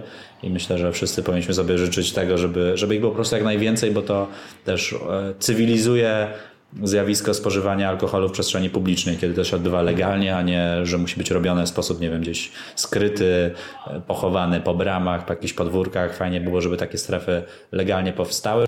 No i myślę, że to, co ja sobie bym życzył, to żeby udała się gdzieś w dłuższym okresie taka walka o lepsze przepisy dotyczące generalnie alkoholu w Polsce, aby on był aby to ludzie bardziej decydowali o tym, gdzie go chcą spożywać, w jaki sposób chcą go spożywać, a nie odgórnie politycy i żeby pozwolić pewnym naturalnym procesom na kształtowanie dalej tej kultury spożycia, e, pozwolić na rozwój polskim przedsiębiorcom, którzy, którzy w tej branży działają i myślę, że radzą sobie coraz lepiej.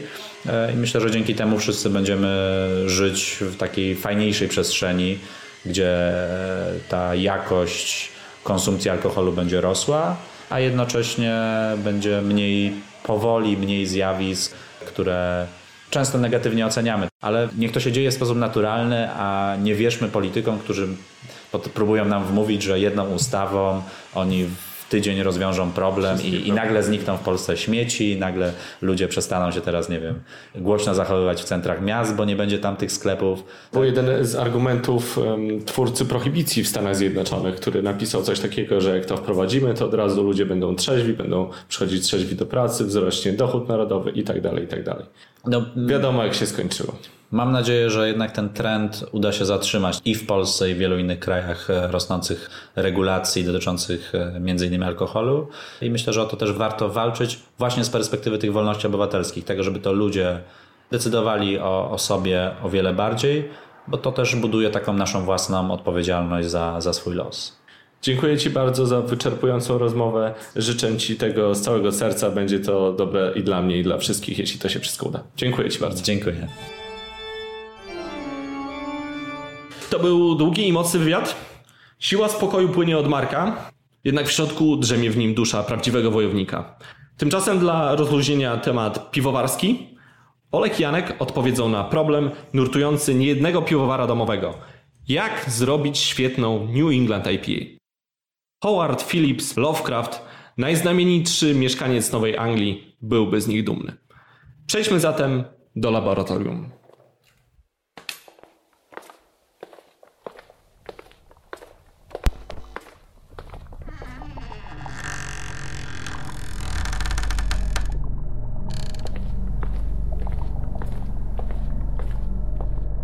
Siemano, witamy Was w kolejnym odcinku e, Laboratorium.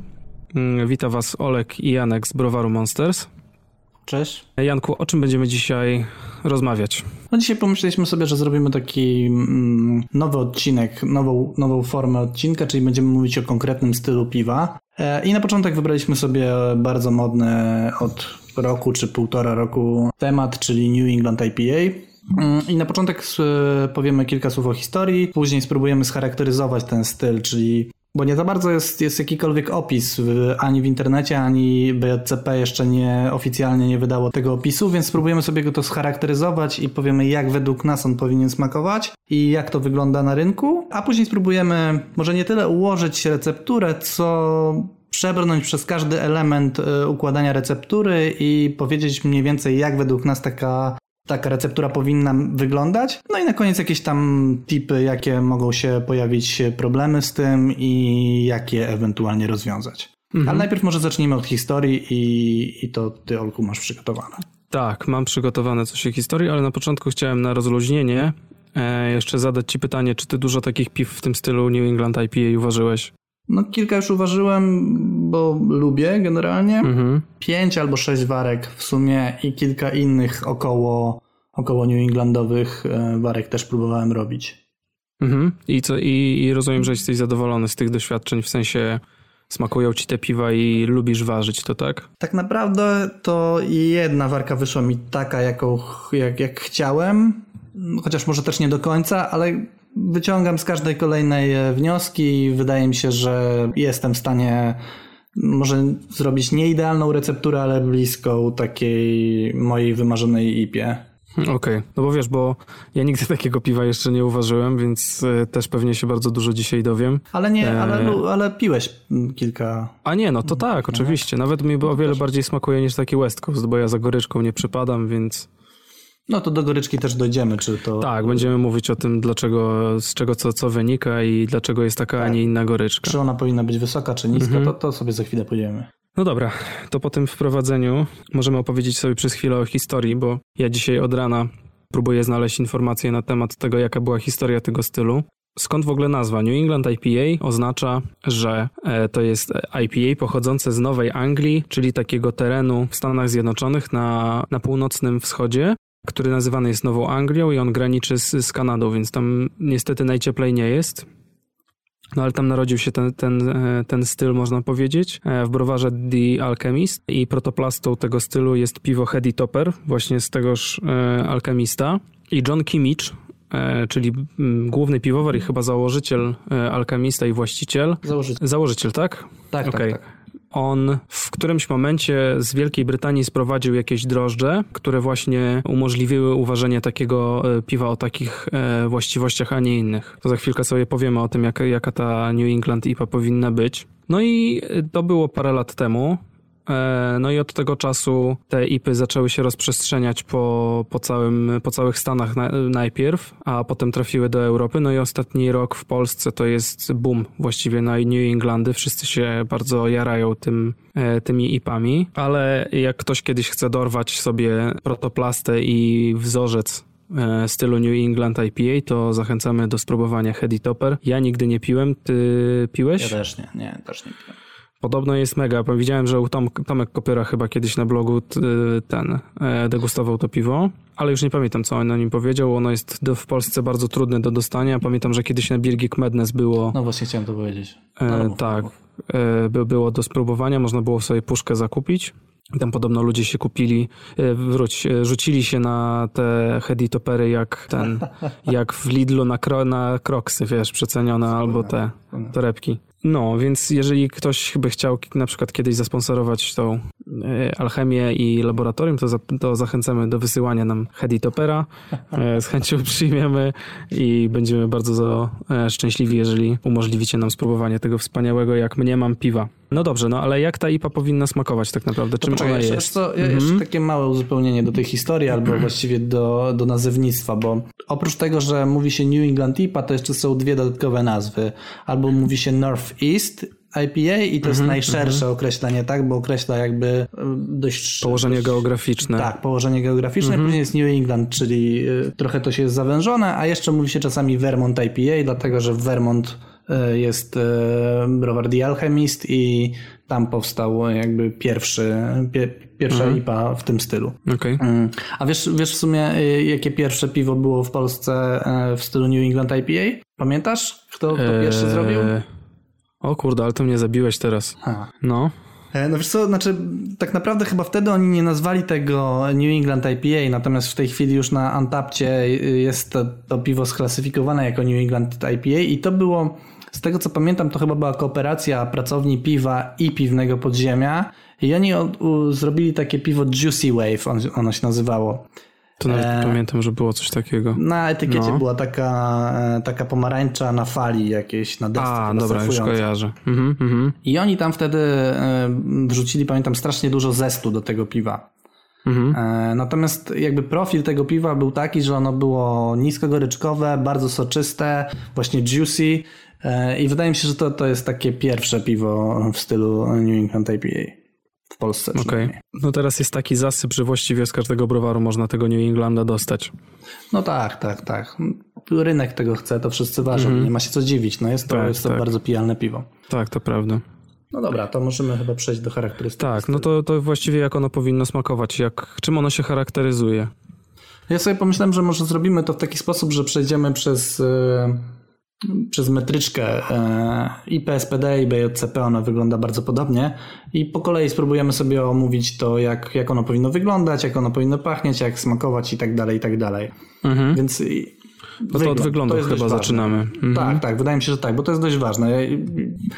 Istnieje taki, takie przekonanie, że, że New England IPA powinien być mętny. Co ty o tym sądzisz? Znaczy ja wiem, że ono, y, że to wspomaga na pewno odczucie w ustach, które, o którym później będziemy mówić, ta zawiesina, która tam jest, tylko mam wrażenie, że niektórzy źle rozumieją słowo mętny. Mhm. Bo y, ono ma być mgliste, z tego co ja kojarzę, zamglone, a nie błotniste, nie takie wiesz jak mleko, nie? A często się te New Englandy właściwie razem z gęstwą dostaje jak Eddie. Czy wiesz co, mi się wydaje, że znaczy ja zarówno i klarowną wersję i taką błotnistą yy, nie, nie przeszkadzałaby mi ona. Ja bym jej nie eliminował, o ile zachowane są, będą inne cechy, no nie? E, I nie wiem, Ale co... nawet taka, nawet taka Crystal Clear, taka wiesz, jak e, Pils? Jak no, jeżeli, jeżeli ona będzie soczysta i będzie miała takie miękkie odczucie w ustach, okay. to, to w sumie czemu nie? No, to jest mm -hmm, jakby, mm -hmm. wiesz co, wydaje mi się, że mm, ta mętność to jest wynikowa kilku innych rzeczy i, i stąd jakby ludzie na to zaczęli zwracać uwagę, bo bo one są po prostu mętne. Ciężko jest zrobić dobrą New England IPę, która byłaby klarowna. Ale mhm. na przykład y, chyba e, wydaje mi się, że Pinta to, to Vermont Ale chyba tak się nazywa, albo Vermont IPA to, to ich e, piwo. I ono wydaje mi się, że jest właśnie z tych, tych klarowniejszych. Nie wiem, czy ona jest idealnie mhm. klarowna, ale wydaje mi się, że ona jest klarowniejsza i chyba jest całkiem niezłe. Okej. Okay. E, no w każdym razie nie wiem, co masz na myśli mówiąc błotniste. E, czy... No, mm, błotniste. Czyli takie jak szejki na przykład często się zdarzają, mhm. takie błotniste, takie, że wiesz, że wygląda właściwie jakby ktoś żółte mleko ci podał, coś w tym stylu, nie? I tobie to przeszkadza? nie, nie podoba ci się to? Eee... Nie, ja przykład... to, to jest raczej chodzi o to, że czy, czy to jest wszystko w konwencji utrzymane, wiesz. No bo na przykład na pewno nie podobałoby mi się to, gdyby pływały mi po prostu, widzę, że gluty takie drożdżowe by mi pływały, nie? Nie, to wiadomo, no gluty to, to nie, ale mi się nawet podoba, jak one są takie totalnie nieprzejrzyste, właśnie takie, jak powiedziałeś, jak żółte mleko trochę bo mhm. to wzmaga jakby też wizualnie tą soczystość, do której zaraz dojdziemy, no nie? Mhm. Y, ja jak widzę takie piwo, to spodziewam się po nim, że ono będzie właśnie takie bardzo miękkie w odczuciu. No właśnie, bo to nie... pytanie jak ten, jak na odczucia potem w trakcie, w trakcie degustacji ma wpływ e, wygląd piwa, nie? No, Czy nie dopowiadasz ma, sobie no. pewnych rzeczy w trakcie picia? Bardzo możliwe, no nie?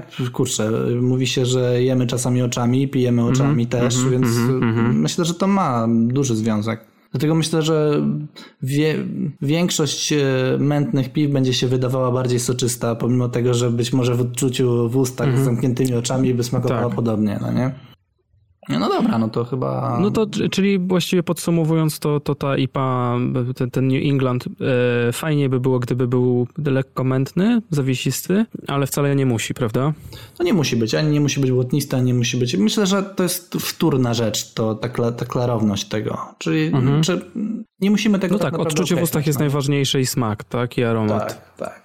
No bo ważne jest, żeby to od, odhaczyć sobie, że ona ma być jasna, tak? Nie, to nie może mhm. być e, bursztynowe piwo, ani, ani nic w tym stylu, to ma być jasna, taka złociste piwo właściwie, złocisto zmętnione. No dobra, to, to co, aromat, tak? Aromat jest tak. Drugi w, w arkuszu PSPD jest, jest aromat, się ocenia ten aromat. No i on z tego co pamiętam ma być bardzo mocno owocowy, prawda? No właściwie to, to piwo ma napieprzać po nozdrzach e, owocami. I pochodzenie tych owoców ma być i odchmielowe, i od, e, oddrożdżowe, czyli od pracy drożdży, które powinny coś od siebie dodać, czyli powinny jakieś stworzyć estry, które będą się fajnie komponować e, z aromatem odchmielenia na zimno mhm. amerykańskimi odmianami chmielu, w większości amerykańskimi. A no właśnie, bo to, to jest też ciekawe, bo z tego co ja rozumiem, to te New Englandy no. mają być, ten aromat ma być głównie owoców tropikalnych, prawda? On nie może być taki wytrawny, cytrusowy, tylko ma być bardziej w stronę słodkich owoców.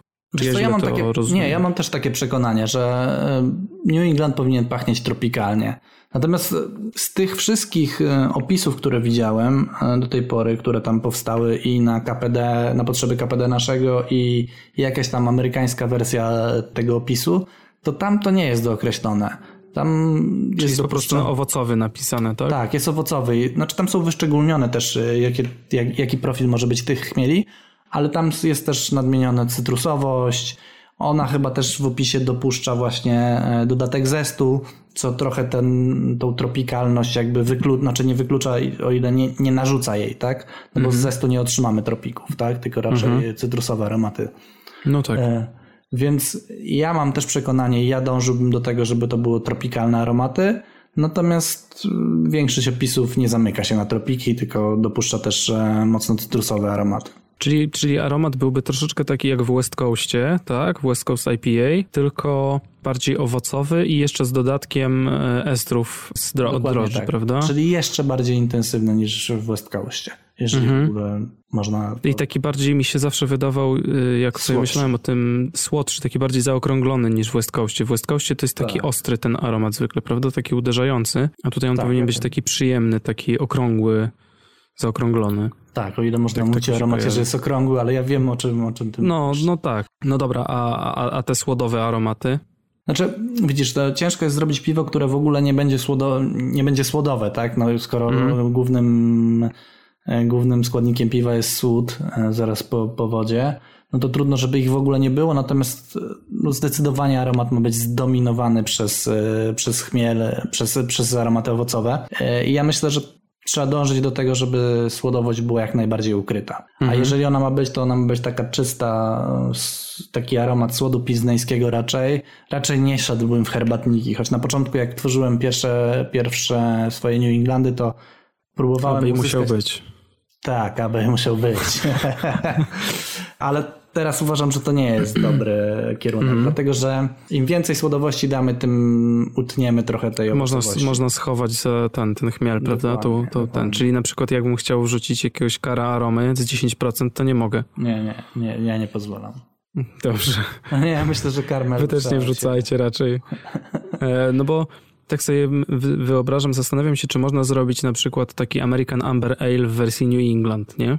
Tylko mam, mam, wrażenie, że to może być problem właśnie że przez to, że pod tymi słodami karmelowymi się po prostu chmiel schowa i on no, nie będzie tak wydaje, buchał, tak. prawda? Tak. Dlatego też y, wydaje mi się, że próbują już browary robić New England Black IPA. Mm -hmm, wydaje mi się, że to będzie ciężko uzyskać też, przez to, że jednak aromat e, ciemnych słodów jednak przykrywa. Tak, bo są ostre jeszcze przy okazji, więc utrudniają to odczucie palone. soczkowe, nie? No, ja się o którym znaczy, chwilkę. Być może się da, no ale, e, ale, ale wydaje mi się, że będzie ciężko. Mm -hmm, Dlatego mm -hmm. zdecydowanie bez słodów karmelowych i jakichkolwiek słodów specjalnych tak naprawdę.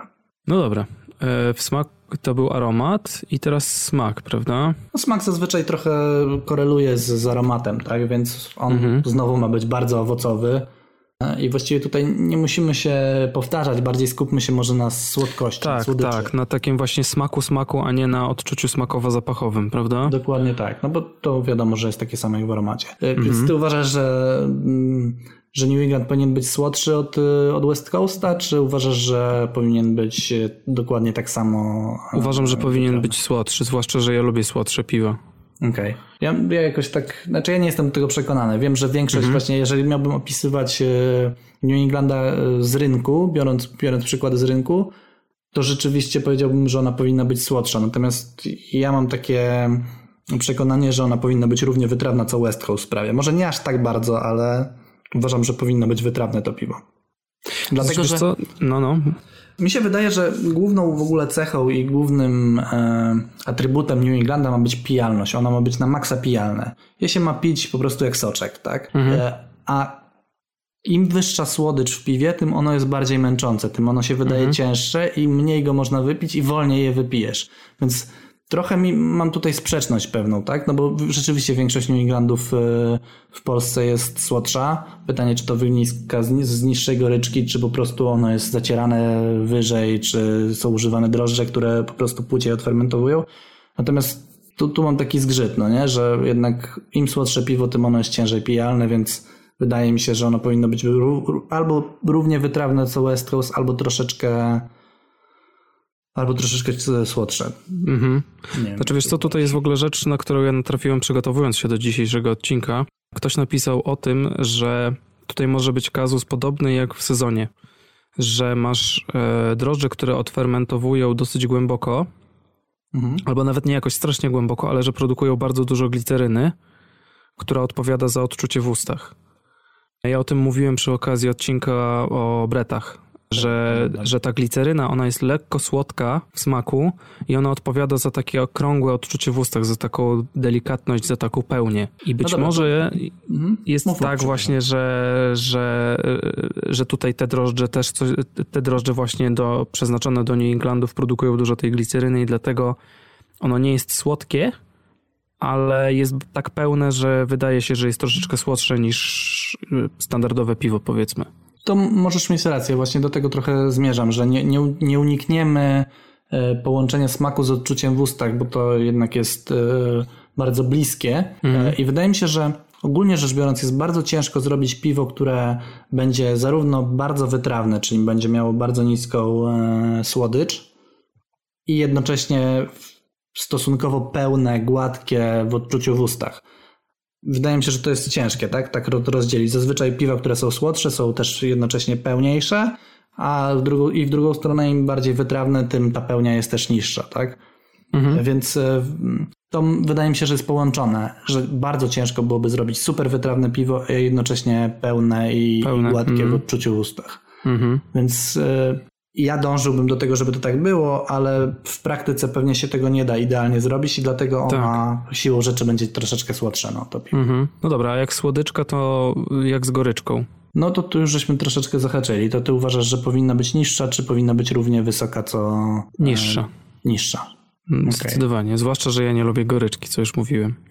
Znaczy ja też się skłaniam ku temu, że jednak powinna być niższa goryczka. Mhm. I to też przy tworzeniu, układaniu receptury, czy tam omawianiu e, poszczególnych składowych dojdziemy też do tego, czemu ta goryczka powinna być niższa.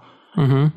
Ale wydaje mi się, że przy takiej ilości chmielu, jaką rzucają browary na, na aromat, wydaje mi się, że ta goryczka po prostu.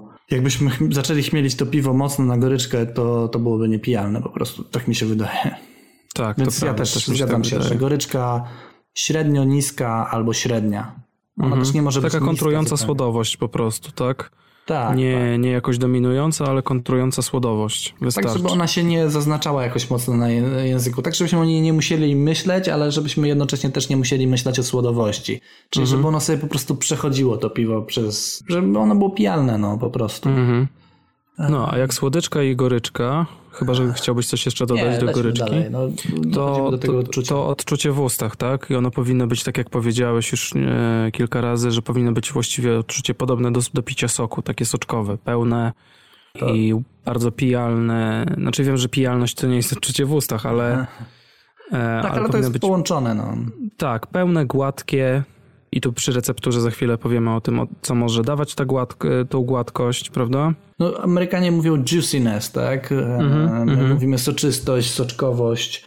E, I to jest moim zdaniem to jest cecha, na którą ludzie najbardziej zwracają uwagę, dlatego że już im się wyryło w, w świadomości, że e, New England ma być soczysty, więc bardzo mocno na to zwracają uwagę i to jest tak. rzecz, którą chyba najciężej uzyskać w tym piwie, bo ile owocowość... I w każdym właściwie mam wrażenie, bo to tu wysycenie na przykład bardzo przeszkadza. Tak, Najfajniej tak, by było azotem sobie na, ten, nasycić takie mm, piwo tak naprawdę. No, ono wtedy by się też gładsze stało. To jest tak. dobry pomysł, żeby wysycać New Englandy właśnie azotem. No. Także wiecie, ten, podamy numer konta, browary. Jak ktoś chce patent, to zapraszamy do współpracy. Dobra, jedziemy dalej chyba, tak? To No, mamy ogarnięte, mamy ogarnięte ten, ten arkusz PSPD, charakterystykę stylu, prawda? I możemy o recepturze troszeczkę, troszeczkę porozmawiać i tutaj ty będziesz się bardziej produkował, dlatego że ty robiłeś w ogóle to piwo, a ja nie. No ale to generalnie myślę, że, że jesteśmy w stanie, bazując na doświadczeniach ze wszystkich Nie, no jasne, które pewnie. zrobiliśmy, zrobić to jakoś lepiej. I myślę, że jak układamy recepturę, to warto jest zacząć od e, składnika, którego jest najwięcej w piwie, czyli od o wodzie. Mhm. E, I jako, że ja nie lubię. e, Znaczy, ja generalnie Wody? nie. nie e, ja nie modyfikuję wody w browarze u siebie. Robiłem to tam na, na, na palcach jednej ręki, mogę to policzyć, więc robiłem to rzadko, raczej używałem jakiejś gotowej innej wody, więc ty na pewno jesteś w stanie tutaj powiedzieć więcej o wodzie. Jaka ona powinna być, jaka, jaki profil powinna mieć i co ewentualnie, w jaki sposób możemy ją zmodyfikować. No więc tak jak przy piwach chmielowych, e, przy West Coastach się wszystkim zawsze powtarza. Młodym piwowarom, ja pamiętam jak zaczynałem ważyć, jak tą IPę chciałem swoją pierwszą uważyć, to wszyscy radzili wrzuć tam łyżkę gipsu piwowarskiego. I potem wgłębiając się bardziej w ten temat, e, odkryłem, że bardzo ważny przy chmielowych piwach jest balans pomiędzy siarczanami a chlorkami, które zawarte są w tej wodzie. I tak jak dla West Coasta powiedziane jest, że najlepiej jak e, stosunek siarczanów do chlorków jest 3 do 1, czyli 3 razy więcej siarczanów niż chlorków, to tutaj w New Englandzie poleca się dawać e, odrobinę więcej chlorków, czyli e, w tych materiałach, których ja znalazłem, jest polecane, żeby dać poniżej 200 ppm chlorków. Tutaj oni polecili, żeby to było w postaci chlorku wapnia i około 1 do 1, ale z przewagą chlorków w stosunku e, siarczanów do, do, do tych chlorków. Czyli tych soli byłoby, będzie bardzo dużo tak naprawdę z, z punktu widzenia zwykłego ważenia e, i innych piw, ale te chlorki, które wprowadzamy, mają za zadanie podbijać troszeczkę odczucie w ustach właśnie, to, tak, tą pełnię, taką tą słodowość, bo mówi się, że siarczany podbijają chmielowość, czyli taką ostrość chmielową, ostry, gory, ostrość goryczki, ostrość aromatu, a chlorki wygładzają piwo i nadają takiej krągłości temu piwu. Okej, czyli chlorki są po prostu na to, na to odczucie w ustach właśnie, na to... Tak, na to tak, głównie na odczucie w ustach i tą soczystość. I, i, i takie, e, takie znalazłem informacje. Jak ktoś by chciał coś więcej poczytać, to jest bardzo fajny artykuł w internecie pana, który się nazywa Scott e, Janish. To jest chyba Amerykanin. On zrobił opracowanie, zrobił 25 warek przy różnych stosunkach chlorków do siarczanów New Englandy i oceniał soczkowość, czy tam mouthfeel, jak, jak to Amerykanie nazywają e, w tych piwach i robił też wykresy na tej podstawie. Także warto sobie znaleźć ten artykuł i go poczytać, bo jest A bardzo możemy ciekawy. go podlinkować? Możemy, oczywiście. Podlinkujemy go w opisie, w opisie odcinka na Facebooku, na YouTubie i wszędzie, gdzie będziemy publikować. Spoko. Dobra, czyli y, wysoka zawartość chlorków i siarczanów z mm, drobną przewagą chlorków, tak? Tak, Dobrze. no ale to I oczywiście poniżej 200 ppm. ppm-ów e, chlorków, czyli będzie powiedzmy 200 ppm, 190 ppm chlorków i 175 ppm siarczanów na przykład. Dobra, to No. tyle o wodzie, tak? E, Tak. a W jaki sposób można sobie poradzić, jeżeli mamy na przykład, nie wiem, super twardą wodę albo wodę, która ma tych i siarczanów i chlorków mało, e, to lepiej jest ją zmodyfikować dosypując tam e, różne rzeczy, czy lepiej na przykład kupić sklepówkę i ją spróbować z, e, zmodyfikować? E, Jak to Znaczy, jeżeli jest bardzo twarda woda, to ja bym jednak do jasnych piw kupił wodę w e, sklepie. Bo mhm. kiedyś nawet tak robiłem. Okay, że po prostu znalazłem miękką wodę i ogólnie im tańsza woda, tym jest miększa. I ważne jest też, żeby źródlaną kupować, a nie mineralną. No tak, mineralna to jest tam wiadomo. No, bardzo dużo ma minerałów, więc jest twarda. Dobra, czyli wiemy już jaka woda, to przechodzimy chyba do sformułowania zasypu. Jaki ty uważasz, że powinien być sód bazowy? On pilzneński. Pilzneński, no nie? Ja też tak myślę. Mhm. Robiłem na Pale i robiłem na Pilsie i jednak no Pale Ale jest troszeczkę bardziej herbatnikowy powiedzmy niż... Jest też ciemniejszy przede wszystkim. Jest też ciemniejszy przede wszystkim, a zależy nam na tym, żeby to piwo było nie jak najjaśniejsze, no bo ono nie może być słomkowe, ale chcemy, żeby było raczej jasne, więc, e, więc ja też się skłaniam do tego, żeby to był pils. E, no ale tutaj dochodzimy do, do tej, w tej chwili do tej soczystości, tak? Bo do tego dążymy, żeby to piwo było jak najbardziej soczyste, więc w zasypie też możemy w jakiś sposób wpłynąć na tą soczystość, tak? Bo wiadomo, że ta soczystość to jest składowa kilku rzeczy i jedną z rzeczy jest, jest zasyp, więc wydaje mi się, że trzeba dodać płatków. Mhm. I teraz pytanie właśnie jakich, bo zawsze mnie to zastanawiało. Widzisz, ja też się dzisiaj jeszcze przed tym odcinkiem się zastanawiałem, w jaki sposób o tym opowiedzieć. E, czy to mają być płatki owsiane, czy to mają być e, płatki pszenne, mm, w jakim stosunku. E, I tak sobie myślę, kurczę, jak ludziom powiedzieć, czym różnią się płatki owsiane od płatków pszennych tak naprawdę? Jaki efekt, jakiego efektu możemy się spodziewać? I nie wymyśliłem dobrze tego, mhm. bo różnice są niewielkie, tak? Wydaje mi się, że płatki owsiane mają jakby większą lepkość troszeczkę. Piwo się wydaje troszeczkę, oprócz tego, że się wydaje kremowe e, od dodatku płatków owsianych, to jednocześnie ciężar piwa się zwiększa trochę. Wiem Czyli o co chodzi. On, mhm. on że ma więcej staje... beta-glukanów po prostu, tak? Tak. I to, to przy beta-glukanach też dojdziemy zaraz do żyta, bo pierwsze... No właśnie, pierwsza... to jest też coś, nad czym ja się zastanawiałem, dlaczego ludzie żyta tam nie wrzucają. Tak, pierwsza moja myśl, jak zrobić New Englanda, to właśnie dodać żyta i będzie super. Nie jest super, nie dawać żyta w ogóle najlepiej. O, e, e, ja no. uważam, że w ogóle żyta nie, dlatego że właśnie ze względu na tą ciężkość. Ciężkość piwa. To piwo nie może być ciężkie, a żyto rzeczywiście zwiększa kleistość zacieru i później piwa ale to jest właśnie w taki ciężki sposób, tak jak robią to płatki owsiane, natomiast w dużo większym stopniu, no nie? Mhm. E, więc zmierzam do tego, że moim zdaniem tych płatków trzeba dać naprawdę dużo. W domu możemy sobie na to pozwolić, dlatego że przefiltrować nawet 50% płatków da się, to, da się zrobić w domu to bez problemu. Więc ja celowałbym w jakieś 30% e, surowca niesłodowanego. Ale Jak... jeden rodzaj płatków byś dawał, czy dwa? No właśnie, przykład? ja sobie myślę, że ja bym dał pół na pół tego 30%, czyli po 15% płatków owsianych i płatków pszennych. Mhm. I dlaczego bym tak zrobił? Właśnie ze względu na tą ciężkość odczucia w ustach, bo owsiane rzeczywiście nadają gładkości tej, tego ciężaru, natomiast przy 30% płatków owsianych wydaje mi się, że to piwo będzie troszeczkę za ciężkie. Mhm. A płatki pszenne też dodają kremowości, natomiast nie, są, nie, nie ma tej ciężkości. Przynajmniej z mojego doświadczenia tak wynika. One są, no tak jak Witbier. Jak dodasz Witbier ma prawie 50% albo 50% surowca niesłodowanego i ono mhm. nie jest ciężkie, tak? Jest super mhm. lekkie. Mhm. E, I wydaje mi się, że, że właśnie, że pszenica generalnie będzie będzie nadawać trochę okay, tej lekkości, natomiast lekkości właśnie to jest słowo klucz, a nie dowali ciężaru piwa. No i piwo kolei... będzie jasne też przy okazji. I piwo prawda? będzie przy okazji jasne, tak. A czemu nie dać na przykład samych pszennych, to wydaje mi się, że same pszenne nie udźwigną z kolei tej kremowości i że trzeba dać e, tych owsianych, żeby tą jednak ciężkość delikatnie zwiększyć i kremowość, ale nie za bardzo. Dlatego ja bym dał pół na pół mhm.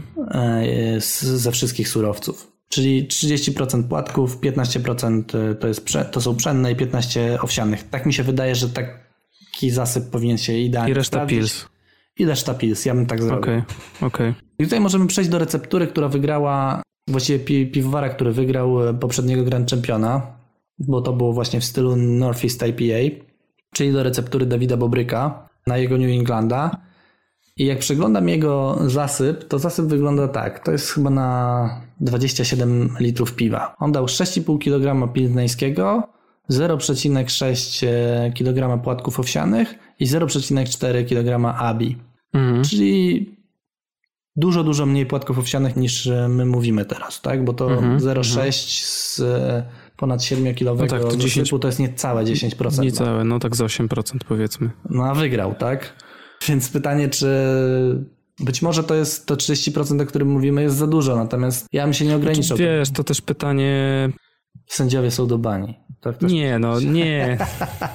Nie, to nie o to chodzi. Bardziej mi się wydaje, że to tam jest dużo więcej czynników, które mogą wpłynąć, szczególnie te drożdże. Mhm. Sposób chmielenia, no bo y, to, to, o czym za chwilę powiemy, no bo chmieleniem można ten, to odczucie w ustach zepsuć, prawda? Można, Jeżeli tak. się przechmieli piwo, o czym zaraz będziemy mówić. Więc może Dawid po prostu wstrzelił się idealnie z, ze wszystkim, wiesz, tak jak... Ze wszystkim innym oprócz tego zasypu. Znaczy w sensie, że ten zasyp, y, że tą soczystość, którą miała wprowadzić zasyp, on zrekompensował wszystkim innym, bo trafił idealnie. Mogło tak być. Tak, Zauważ, mogło że... tak być. Znaczy ja też nie chcę mówić, że to jest zły zasyp, bo ja przez Białystok jutro no będę wracał do Warszawy, czy tam pojutrze. za dwa tygodnie będę na konkursie, e, a właściwie jak wy będziecie tego słuchać, to, to za parę dni. Nie no, zgoda. Ja też nie, nie chcę mówić, że to jest zły zasyp, natomiast wydaje mi się, że tych płatków jest tutaj za mało Mhm. i zauważ, że ta receptura w Cieszynie się nie sprawdziła. Nie, nie piłem tego piwa. Ja piłem to piwo, no to nie No. był New England, to był, Aha. To nawet nie był West Coast, to była po prostu taka IPA, coś pomiędzy East Coastem a West Coastem. Okej. Natomiast to na pewno nie był New England, tam nie było tej soczystości. Mhm. Więc wydaje mi się, że inne czynniki wpłynęły na to, że to piwo wygrało. Czy to nie był ten zasyp? Myślę, że spokojnie e, jestem w stanie obronić tę tezę, że ten zasyp nie jest idealny do, do New Englanda. Ale to, na co chciałem zwrócić uwagę w tej recepturze, to jest sutabi. Czemu on się tutaj pojawił i czy go stosować? Bo ja gadałem z Dawidem, czemu ten abi się pojawił e, i on daje to, dał to abi z tego samego względu, z którego ja dałem abi u siebie w pierwszej warce, bo ja bardzo podobny zasyp zrobiłem, co, co Dawid w e, pierwszym swoim New Englandzie. Amerykanie też dają taki słód, który u nich się nazywa h- honeying albo honey, nie pamiętam. Aha, no, no, no, no, jest coś takiego. i najbardziej zbliż... wydaje się, że najbardziej, bo u nas nie ma tego słodu. Wydaje się, że najbardziej zbliżonym e, słodem do tego słodu jest właśnie słód Abi. Że on jest bardzo podobnie wytwarzany, ma bardzo podobną barwę, bardzo podobny efekt daje i stąd jest to Abi. Co on ma dawać? On ma dawać podbicie słodowości, czyli coś, co mówiliśmy właściwie, że lepiej by tego było nie robić, nie- jednocześnie nie podbijając słodyczy. Czyli to akurat się zgadza, tak? Chcemy mieć jak najmniej słodkie piwo, ale, ale gładkie. Więc być może delikatny dodatek tego abi może wpłynąć pozytywnie na, na odczucie w ustach, bo on też pod, podbije troszeczkę pełnię. Ale ja go nie, nie dawałbym go więcej niż e, 2-3%, jeżeli ktoś bardzo chce e, i nie sprawdza mu się zwykły zasyp pilsa plus płatki, to ewentualnie tego abi odrobinkę, tak, dosłownie odrobinkę. Dla podkreślenia tylko, że jest, że, żeby on tam... Że, dla, pod- dla Żeby nie wypłynął za bardzo, delikatnie. prawda? Tak, no tak. dokładnie tak. Mhm, Tak, mhm. mi się wydaje. E, Więc ja uważam, że akurat jeżeli chodzi o recepturę Dawida, to akurat ten zasyp ja bym modyfikował. Uważam, że to nie jest idealny zasyp. Natomiast no wiadomo, że ym, Dawid wygrał, ja nie wygrałem, więc być może on ma więcej racji w tym. No dobra, to chyba tyle, jeżeli chodzi o zasyp. Nie wiem, czy możemy się więcej pomądrzyć troszeczkę na temat. No nie, zasypu. chyba nie. Tam ważniejsze jest dużo chmielenie. Za chwilę będziemy o chmieleniu chyba mówić, prawda? No to mówmy Czy chciałbyś jeszcze... Nie, ja myślę, że, że to tyle. Ale to może powiedzmy tylko jeszcze, powiedz tylko tak szybciutko w jednym zdaniu, w jakiej temperaturze byś zacierał ten słód. Ja generalnie mam taką teorię, że zacieranie nie ma większego wpływu na efekt końcowy i że wystarczy zatrzeć to piwo po prostu, e, żeby ono przefermentowało i bez względu na to, czy za- zatrzemy w 64 czy w 68, efekt będzie podobny. Mhm. E, Natomiast ja bym zacierał na wytrawnie. Okej. Ja się skłaniam do tego, Okej, żeby... rozumiem. To jest wynikowa, wy- wynik tego, co wcześniej mówiłem. Moim zdaniem potrzebujemy piwo jak najmniej słodkie. Mhm. Więc ja bym zacierał w Jasne. 64 stopniach. A resztę niech drożdże zrobią, prawda? Tak, ja bym się do tego skłaniał, tak. Mhm. Znaczy, No ja dobrze, zawsze to- robię jeszcze no. przerwę w 72 stopniach, ale to jest jakiś tam e, mój fetysz. Ja, za, ja zacieram wszystkie piwa. 40 minut w jakiejś temperaturze z przedziału tam 62-68, e, a później robię 40-minutową przerwę w 72. 72. Mhm. Tak. Mhm. Więc ja bym tak zacierał. No dobra, to już e, zatarliśmy, przefiltrowaliśmy, będziemy wrzucać chmiel. Czyli gotujemy. E, tak. E, gotujemy. I jak teraz z tym chmieleniem? Bo tutaj to ja kompletnie mm, nie jestem w stanie nic powiedzieć na ten temat. No moim zdaniem, moim zdaniem, jeżeli chcemy mieć, już powiedzieliśmy, że chcemy mieć niską goryczkę, albo średnio niską powiedziałem, tak? Średnio niską albo średnią. Ja uważam, że tego piwa nie należy chmielić w ogóle na goryczkę. Mhm. Dlatego, że będziemy mieć bardzo dużo chmielu zaraz na aromat. Będziemy mieć bardzo dużo chmielu na zimno i nie unikniemy sytuacji, w której te chmieliny nie będą zawieszone w piwie. One w jakimś stopniu będą zawieszone, więc siłą rzeczy wprowadzą delikatną szorstkość, coś co będziemy odbierać jako goryczkę. Generalnie chmielenie na zimno i, i na Whirlpool czy tam na hopstand wprowadza goryczkę. To, że się nie rozpuszczają e, alfa-kwasy, nie znaczy, że tej goryczki tam nie będzie, tak? Więc ja uważam, że całe chmielenie należy przesunąć na aromat albo w ogóle na Whirlpool. Mhm. Mm, Na od aromat tego, w sensie w trakcie gotowania na aromat, czy dopiero po wyłączeniu palnika na aromat? No więc tutaj y, to zależy od tego, jaką chcemy mieć goryczkę. Jeżeli chcemy mieć tą goryczkę średnio niską, to ja bym wszystko na Whirlpool wrzucał, czy tam Mhm. na hopstand. Mhm. A, a jeżeli chcemy mieć tą goryczkę średnią, to wrzuciłbym jeszcze na 10 albo na 5 minut, w zależności od ilości, Jasne. tak? Żeby można sobie to w Jasne. kalkulatorze policzyć. Ale nie wrzucałbym nic na goryczkę, a jeżeli wrzucać coś, to symboliczne jakieś tam 5 gram na, na przełom, żeby, żeby mieć większy przełom. Ale tak to bym wrzucił wszystko na aromat. Mhm. Bo uważam, że po prostu ilość tego chmielu spowoduje i tak goryczkę, bo musimy go wrzucić dużo. Okej. I teraz dochodzimy do tego, ile to jest dużo. Jak robisz ipy, wiem, że nie robisz ip, ale jak robiłeś ipę jakąś, robiłeś w ogóle jakąkolwiek ipę? No chyba za trzy razy robiłem. Dobra, to ile by chmielu żeś rzucał na, na aromat? Pamiętasz czy nie pamiętasz? Na aromat, ale w sensie na, na zimno, czy No nie, no i na zimno i do kotła. Mniej więcej, czy pamiętasz ile około wrzucałeś? 200 gramów na 10 litrów, z tego co pamiętam. W sumie. Tak, I na tak zimno mi się tak. wydaje. To bardzo No. dużo. To bardzo, Bardzo dużo, tak? Okej. Tak uważam, że to bardzo dużo. Myślę, że to jest górny, że to jest górna granica. Mhm, ja, bym- mhm. przyjął górną granicę. 200 gram na 10 litrów to jest górna granica. Ja do większości IPy takiej standardowej wrzucam 100 gram, e, 100 gram w sumie. 50 gram na Whirlpool i 50 gram później na zimno i uważam, Mhm. że efekty są dobre. Jako, Mhm. że w New Englandzie chcemy uzyskać wyższy ten aromat, albo on ma rzeczywiście być bardzo mocny, no to wrzucam troszeczkę więcej. Ale myślę, że 75 gram na zimno to jest już więcej chmielu niż 75 gram na, na zimno, to już prosimy się o granulatowość. Takie jest moje zdanie. Mhm, okej. Więc ja bym, ja bym rzucił do, na, jeżeli rozmawiamy o warce 10-12 litrowej, to ja wrzuciłbym w sumie na aromat 150 gram i podzieliłbym go mniej więcej pół na pół. Pół wrzucił na Whirlpool i pół na zimno później. Mhm. Albo rozłożył y, tą dawkę, tą, to 75 gram kawałek na Whirlpool i troszeczkę na te 5 minut, czy tam na 10, żeby troszeczkę goryczki złapać.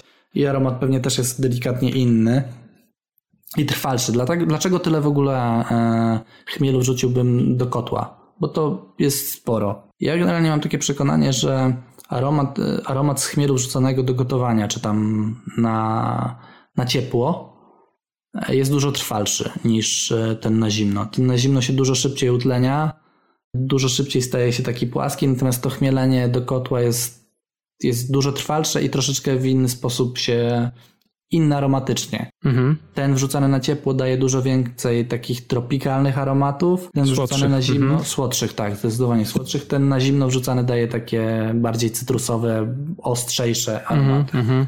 Tak, Więc ja powiem takie granulatowe bardziej, prawda? Takie bardziej granulatowe, takie bardziej trochę trawiaste nosiły rzeczy też trawiaste. Więc ja proponuję tako, te, takie chmielenie. Jakie wybrać e, chmiele, bo to też jest ważne. Ja celowałbym, tak jak żeśmy rozmawiali na początku, w e, profil chmielu taki tropikalny, no nie, no wiadomo. Tak, tak żeśmy mówili, że ono przede No tak, wszystkim tak, ma tak. smakować tropikalnie, więc na pewno citra to jest chmiel, który daje taką multivitaminkę. Mozaik, który daje, nie wiem czemu, ale dużo ludzi mówi, że ono daje winne aromaty, co jest dla mnie totalną bzdurą. Ja nigdy nie czułem winnych aromatów z mozaika. Może przez ten, e, przez tą naftę, która się trochę kojarzy z, e, z winem. Natomiast przede wszystkim moim zdaniem mozaik daje mango. E, więc mozaika jak najbardziej. Nelson Sauvin, byle nie przesadzić. To też myślę, że jest fajny arom, e, fajny. Galaksy chyba, prawda? Galaxy jest trochę bardziej cytrusowy, ale on jest bardzo intensywny, więc też się nadaje do tego. Mhm. No centenial, on jest kwiatowy, ale też taki, jest takim słodszym chmielem, więc też się pewnie nadaje z, w mieszance z czymś innym. A taki Amarillo na przykład, którego też No. ludzie dużo używają. Amarillo też jest tropikalny. Jeżeli jest dobry zbiór, e, to, to myślę, że tak. Ten zbiór z 2016 roku, kiedy wybuch e, był New Englandów, moim zdaniem był taki sobie i może dlatego go nie wspomniałem w e, jednym tchem z Citrą. Mhm. Mhm. Natomiast ten z 2015 z kolei był świetny. Mm, Nie wiem jak ten 2017. Nie pamiętam, musiałbym zerknąć do notatek, ale chyba jest lepszy. Więc Amarillo jak najbardziej z profilu, w teorii jak najbardziej się nadaje. No dobra, a jakich chmieli na pewno byś nie zastosował? Ja bym chyba nie zastosował Simco, Mm, Okej. Bo on moim zdaniem jest taki. W, w aromacie jest cytrusowy, natomiast w smaku jest taki żywiczny i to mi zupełnie nie pasuje do New Englanda. Mhm. On jest taki zbyt ostry właśnie, Mhm. aromat z Simco, więc Simco bym się wystrzegał. A na przykład SAS? Saz? Świetny. No. Ja myślę, że single hop Saz to po prostu zrobił New England mega robotę. Super by był. Nie, no wiadomo, że, że nie. Lećmy dalej. Pożartowaliśmy sobie, więc fermentacja teraz.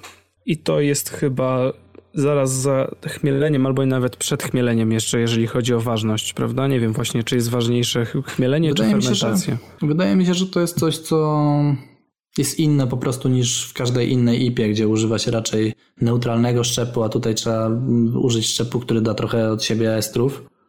Więc jest, no jest po prostu, trzeba na to zwrócić większą uwagę niż przy, przy innej IPie. Więc wydaje mi się, że jest bardzo ważne. No. Mhm.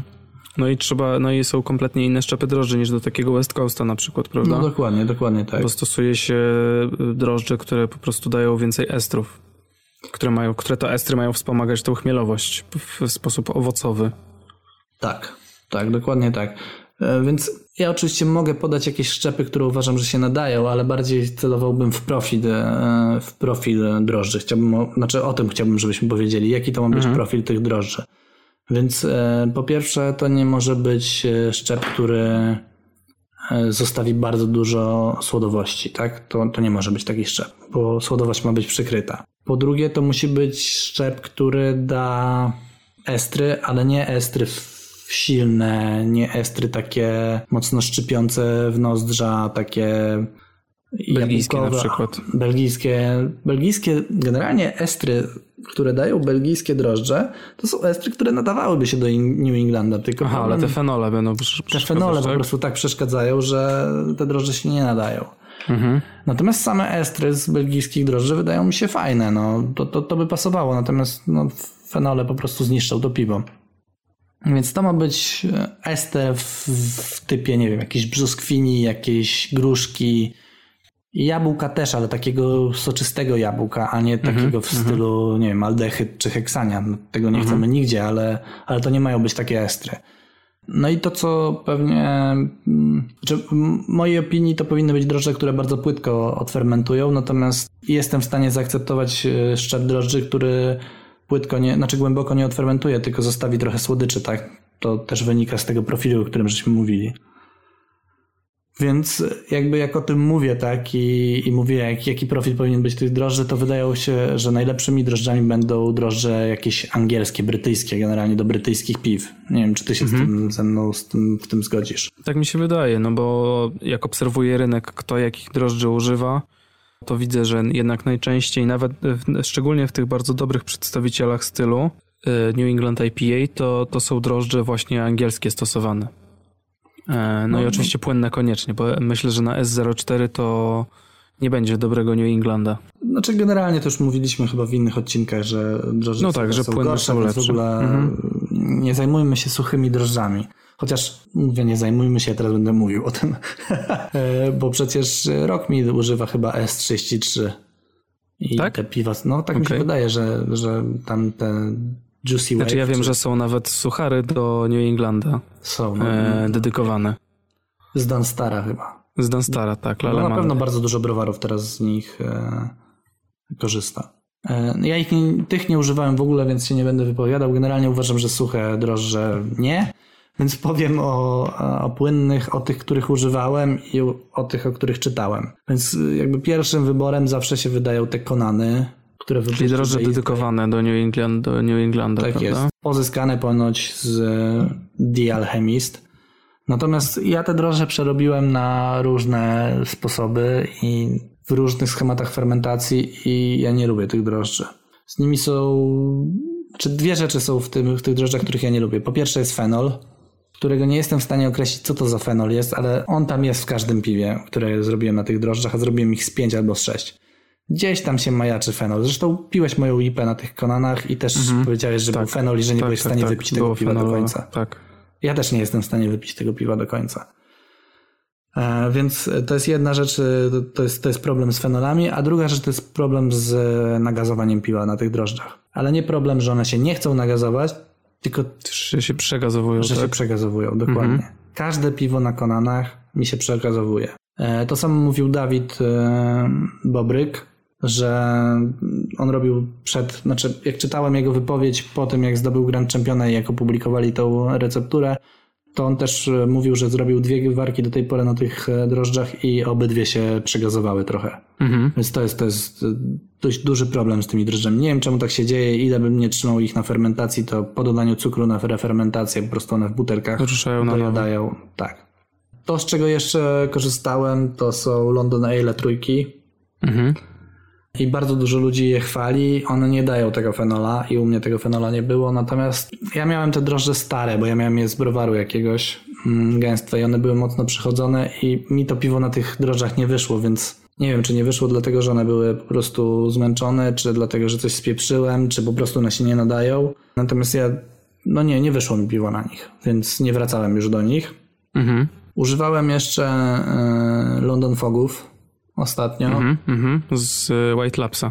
Z White Lapsa, to są chyba w miarę nowy szczep. I one są bardzo fajne.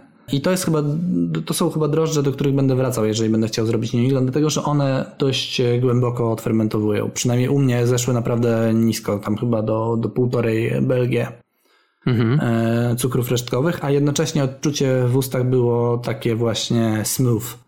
Mhm. Okej. więc, więc było bardzo fajne. Ja spieprzyłem trochę w tym piwie chmielenie, bo jakieś takie wyszła skarpeta. E, Natomiast Okej. drożdże się dobrze spisały. E, Korzystałem też z WLP 095, one są, chyba się nazywają Burlington, Burlington. Ale. Tak. E, Jedno piwo mi wyszło na nich, jedno mi nie wyszło. One są takie... Takie nijakie są te drożdże. Albo ja po prostu źle nimi fermentowałem, może za nisko je puściłem, albo, albo coś w tym stylu i one były takie sobie. Najlepszą IP y, na, na drożdżach angielskich jakichś, czyli New Englanda, zrobiłem na, na blendzie, na blendzie FM10 i FM11. Mhm. One było takie właśnie soczyste tak naprawdę. To co jeszcze... Pozdrawiamy Filipa. Pozdrawiamy Filipa. tak. E, To, co jeszcze widziałem na, na forach e, amerykańskich, jest po, polecane są WLP 007. To są drożdże, one się chyba nazywają English Dry Ale albo coś takiego. Mhm. Tak, Dry English Ale. Mhm. No. To one wiem, że są polecane, bo dają lekkie estry, ale też właśnie dość głęboko odfermentowują i to jest fajne. E, Z takich drożdży, które odfermentowują trochę płyciej, to wydaje mi się, że mm, bardzo fajne drożdże do, do takiego New Englanda będą, to będą WLP 002. Natomiast problem z nimi jest taki, że one zostawiają klarowne piwa i trzeba w jakiś sposób nadrobić mętność. I mówię o tych WLP 002 na końcu właściwie z tej listy, którą sobie wypisałem, dlatego że właśnie dochodzimy do tej mętności i zastanawiam się, czy tam, bo mętność jest ważna, tak? Mówiliśmy, że na mętność ludzie zwracają uwagę i i z czego wynika ta mętność tak naprawdę? Jak ty myślisz, Olek? E, Stawiałbyś tylko i wyłącznie na drożdże, czy, czy stawiałbyś na coś innego, na zasyp? No nie wiem, pewnie jak zwykle jest to składowa kilku rzeczy, ale Wydaje mi się, że głównie, wy, wydaje mi się, że głównie postawiłbym jednak na drożdże. Głównie że to jest zawieścina drożdżowa, dlatego że zdarzały mi się takie piwa i chyba każdemu się takie zdarzają, że robisz sobie serię jakąś na danych drożdżach Mhm. i w środku jedna warka się zdarzy taka, która nie chce się w ogóle wyklarować. Że zlewasz do butelek i na przykład po roku dopiero masz osad w połowie butelki, nie? No jest, ja tak. Eee, Znaczy w połowie to aż nie, ale zdarzyły mi się takie piwa No, rzeczywiście. no że- właśnie, że, że, że są, są takie. I nie jestem w stanie uwierzyć w to, że, że to jest coś innego niż drożdże, bo nawet białkowe osady opadną szybciej. I wszystkie inne. I ja też czytałem o tym, że ludzie tam na przykład do tych New Englandów mąkę sypią do gotowania. No, I nie wiem, czy to jest dobry pomysł. Odpowiadając na twoje pytanie, uważam, że to jest głównie oddrożdżowe zmętnienie. Okej, no dobra, to, ja, ja myślę, że oddrożdżowe tak, też, znaczy zgadzam się z tobą. Natomiast e, możemy przytoczyć takie piwo, które robiliśmy na WLP 002 w, w browarze i było to piwo kwaśny Harry. Mhm. Ono było na WLP 002 i, i było mętne. Mhm. Co więcej, e, jak dodaliśmy bretów, przetrzymaliśmy to piwo tam 3-4 miesiące i później No tak, i ono ciągle było Harry'ego mętne, i ono to ciągle prawda. było mętne. I zastanawiam się właśnie, no to są, te WLP 002 są typowo e, dobrze flokulującymi drożdżami. Szczepem Je- dobrym. Tak, Mhm, je się w ogóle zbiera e, jak, jak kiełbasa po prostu. One są tak zbite. Teraz wczoraj chyba przelewałem piwo na nich, po prostu jak serek. Więc wydaje mi się, że można w jakiś sposób, w inny sposób zmętnić piwo i nadać mu tej gładkości. Ja uważam, że mega ważne w ogóle przy fermentacji New Englandów jest ilość białek, które zasiemy e, z pogotowaniu do fermentacji. Moim zdaniem trzeba za, zastać osady białkowe, po prostu. Mhm, mhm, Uważam, że to w jakiś sposób spowoduje, że nie wiem jak to wygląda tam mikrobiologicznie, czy tam chemicznie, jakie reakcje zachodzą, bo, bo się na tym nie znam, ale w jakiś sposób ilość białek, które się dostanie do fermentacji, po prostu zmętni to piwo, tak? I nawet na Mhm. dobrze flokulującym e, szczepie, nie wiem, czy te białka się zlepiają z drożdżami, czy, czy co się dzieje, po prostu wyjdzie mętne piwo. Więc wydaje mi się, że nawet na takim e, szczepie jak WLP002 można zrobić mętne piwo, tylko trzeba po pierwsze za, na pewno zassać dużo białek. Po drugie, wiem, że część browarów, mm, nie wiem czy w Polsce to jest praktykowane, ale w Stanach dodaje na przykład moszczu Aha, jabłkowego. e, owoce, żeby Owoce. Pekty, pektyny da- dać, Dokładnie. bo wtedy jest e, zmętnienie permanentne od pektyn. Dokładnie, być może to ma jakiś też em, wpływ na tą mętność, znaczy, że można w ten sposób tą mętność e, uzyskać i wtedy te WLP002 naprawdę wydają mi się bardzo fajnym szczepem do tego, żeby zrobić fajnego New Englanda. Mhm. E, Wiesz co, ja tylko chciałem jeszcze o jedną rzecz zapytać, bo żeśmy mówili o tych drożdżach pod kątem tego, że one powinny estrów dużo produkować. Mhm. I mam wrażenie, że część, części słuchaczy może włączyć się natychmiast e, myśl w głowie, że dobra, to w takim razie fermentuję w 23 stopniach. I teraz chciałem cię zapytać o twoje doświadczenia z temperaturą fermentacji pod kątem tej estrowości. Bo to Czy- jest na pewno ważne. Ja uważam, że mega ważne. Znaczy, mm, wiadomo, że im wyższa temperatura, tym mestrów jest więcej. Ja przez bardzo długi czas w moim ważeniu domowym byłem przekonany, że im niżej fermentujemy, tym jest łatwiej generalnie i, i lepsze piwo wychodzą. A od jakiegoś czasu zaczynam stosować taką. Znaczy, zaczynam testować drożdże na wyższą temperaturę i, i bardzo często zaczynam fermentację rzeczywiście nisko, to, to, to się nie zmienia. Natomiast bardzo szybko puszczam te drożdże wyżej. Czyli na przykład, nie wiem, startuję w 16 stopniach, dwa dni je trzymam tak koło 18, a później po prostu hulaj dusza.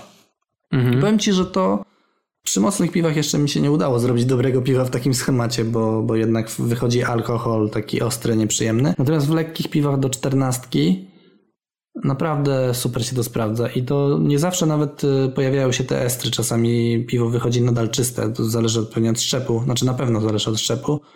Natomiast ja, jeżeli, bo zmierzam do tego, jaki, jaki e, profil fermentacji dla New Englanda. Ja bym zaczynał we wszystkich tych szczepach, które właściwie wymieniłem, a jeżeli znajdziecie sobie jakiś inny angielski szczep, to on będzie miał podobne przedziały.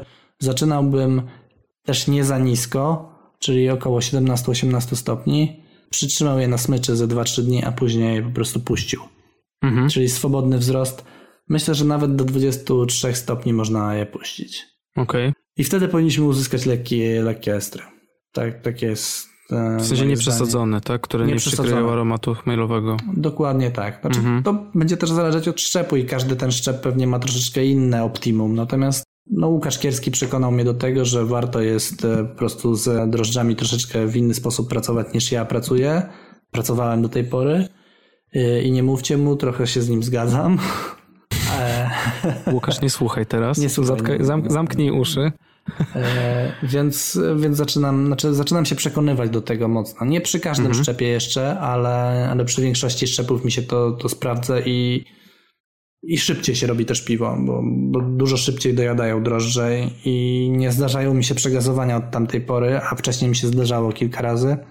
Więc taki schemat polecam e, przy New Englandzie zdecydowanie.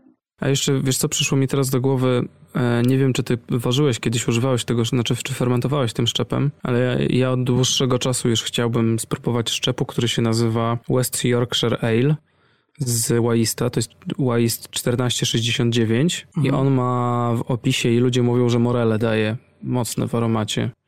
E, nie wiem, czy sły- słyszałeś, żeby ktoś robił kiedyś w New Englanda na tym szczepie?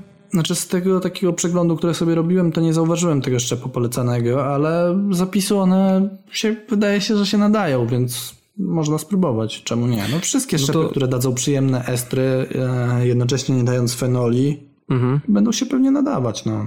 To słuchajcie, jeżeli ktoś próbował tego szczepu, albo na przykład próbował tych, y, których próbował Janek i ma jakieś y, uwagi, z który, którymi chciałby się podzielić, no to komentujcie śmiało. My bardzo chętnie dowiemy się do to, o tym, jakie macie doświadczenia, a szczególnie ja o tych West Yorkshire'ach bardzo chętnie się dowiem, czy warto w ogóle stosować. Także jeżeli ktoś używał, to, to niech pisze. A tymczasem Borem Lasem, no to to już wszystko na dzisiaj. Dzięki bardzo Wam za to, że słuchacie nas, za to, że chcieliście o tym New Englandzie y, posłuchać te, na, naszego, naszej rozmowy. E, Kolejny super odcinek. E, Ja jestem bardzo zadowolony. Janku, mam nadzieję, że Ty też. Trochę mi gardło boli, bo musiałem więcej mówić dzisiaj. A, no to przepraszam. Następnym razem ja się będę produkował. E, Nie wiem jeszcze, o czym będzie kolejny odcinek, bo tego jeszcze nie ustaliliśmy. O, dobrze. To o, o jakimś. O, no, proszę Państwa, kolejny odcinek będzie o New England Staucie. Dzięki wielkie jeszcze raz za to, że nas słuchacie, za to, że z nami jesteście, za to, że nas wspieracie, że komentujecie, że dajecie łapki w górę. Słyszymy się w kolejnym odcinku. Dzięki wielkie, na razie. Cześć. Tak oto kończy się dziewiąty odcinek Alchemii. Nieustająco zachęcamy do pisania do nas, staramy się odpisywać na Wasze komentarze na bieżąco. Nie ustawajcie także w lajkowaniu, klikaniu w dzwoneczek, serduszko i subskrypcję. Jest też opcja dla największych fanów, można nasze odcinki udostępniać. Serdecznie dziękuję, kłaniam się w pas i do usłyszenia w kolejnym odcinku. Cześć!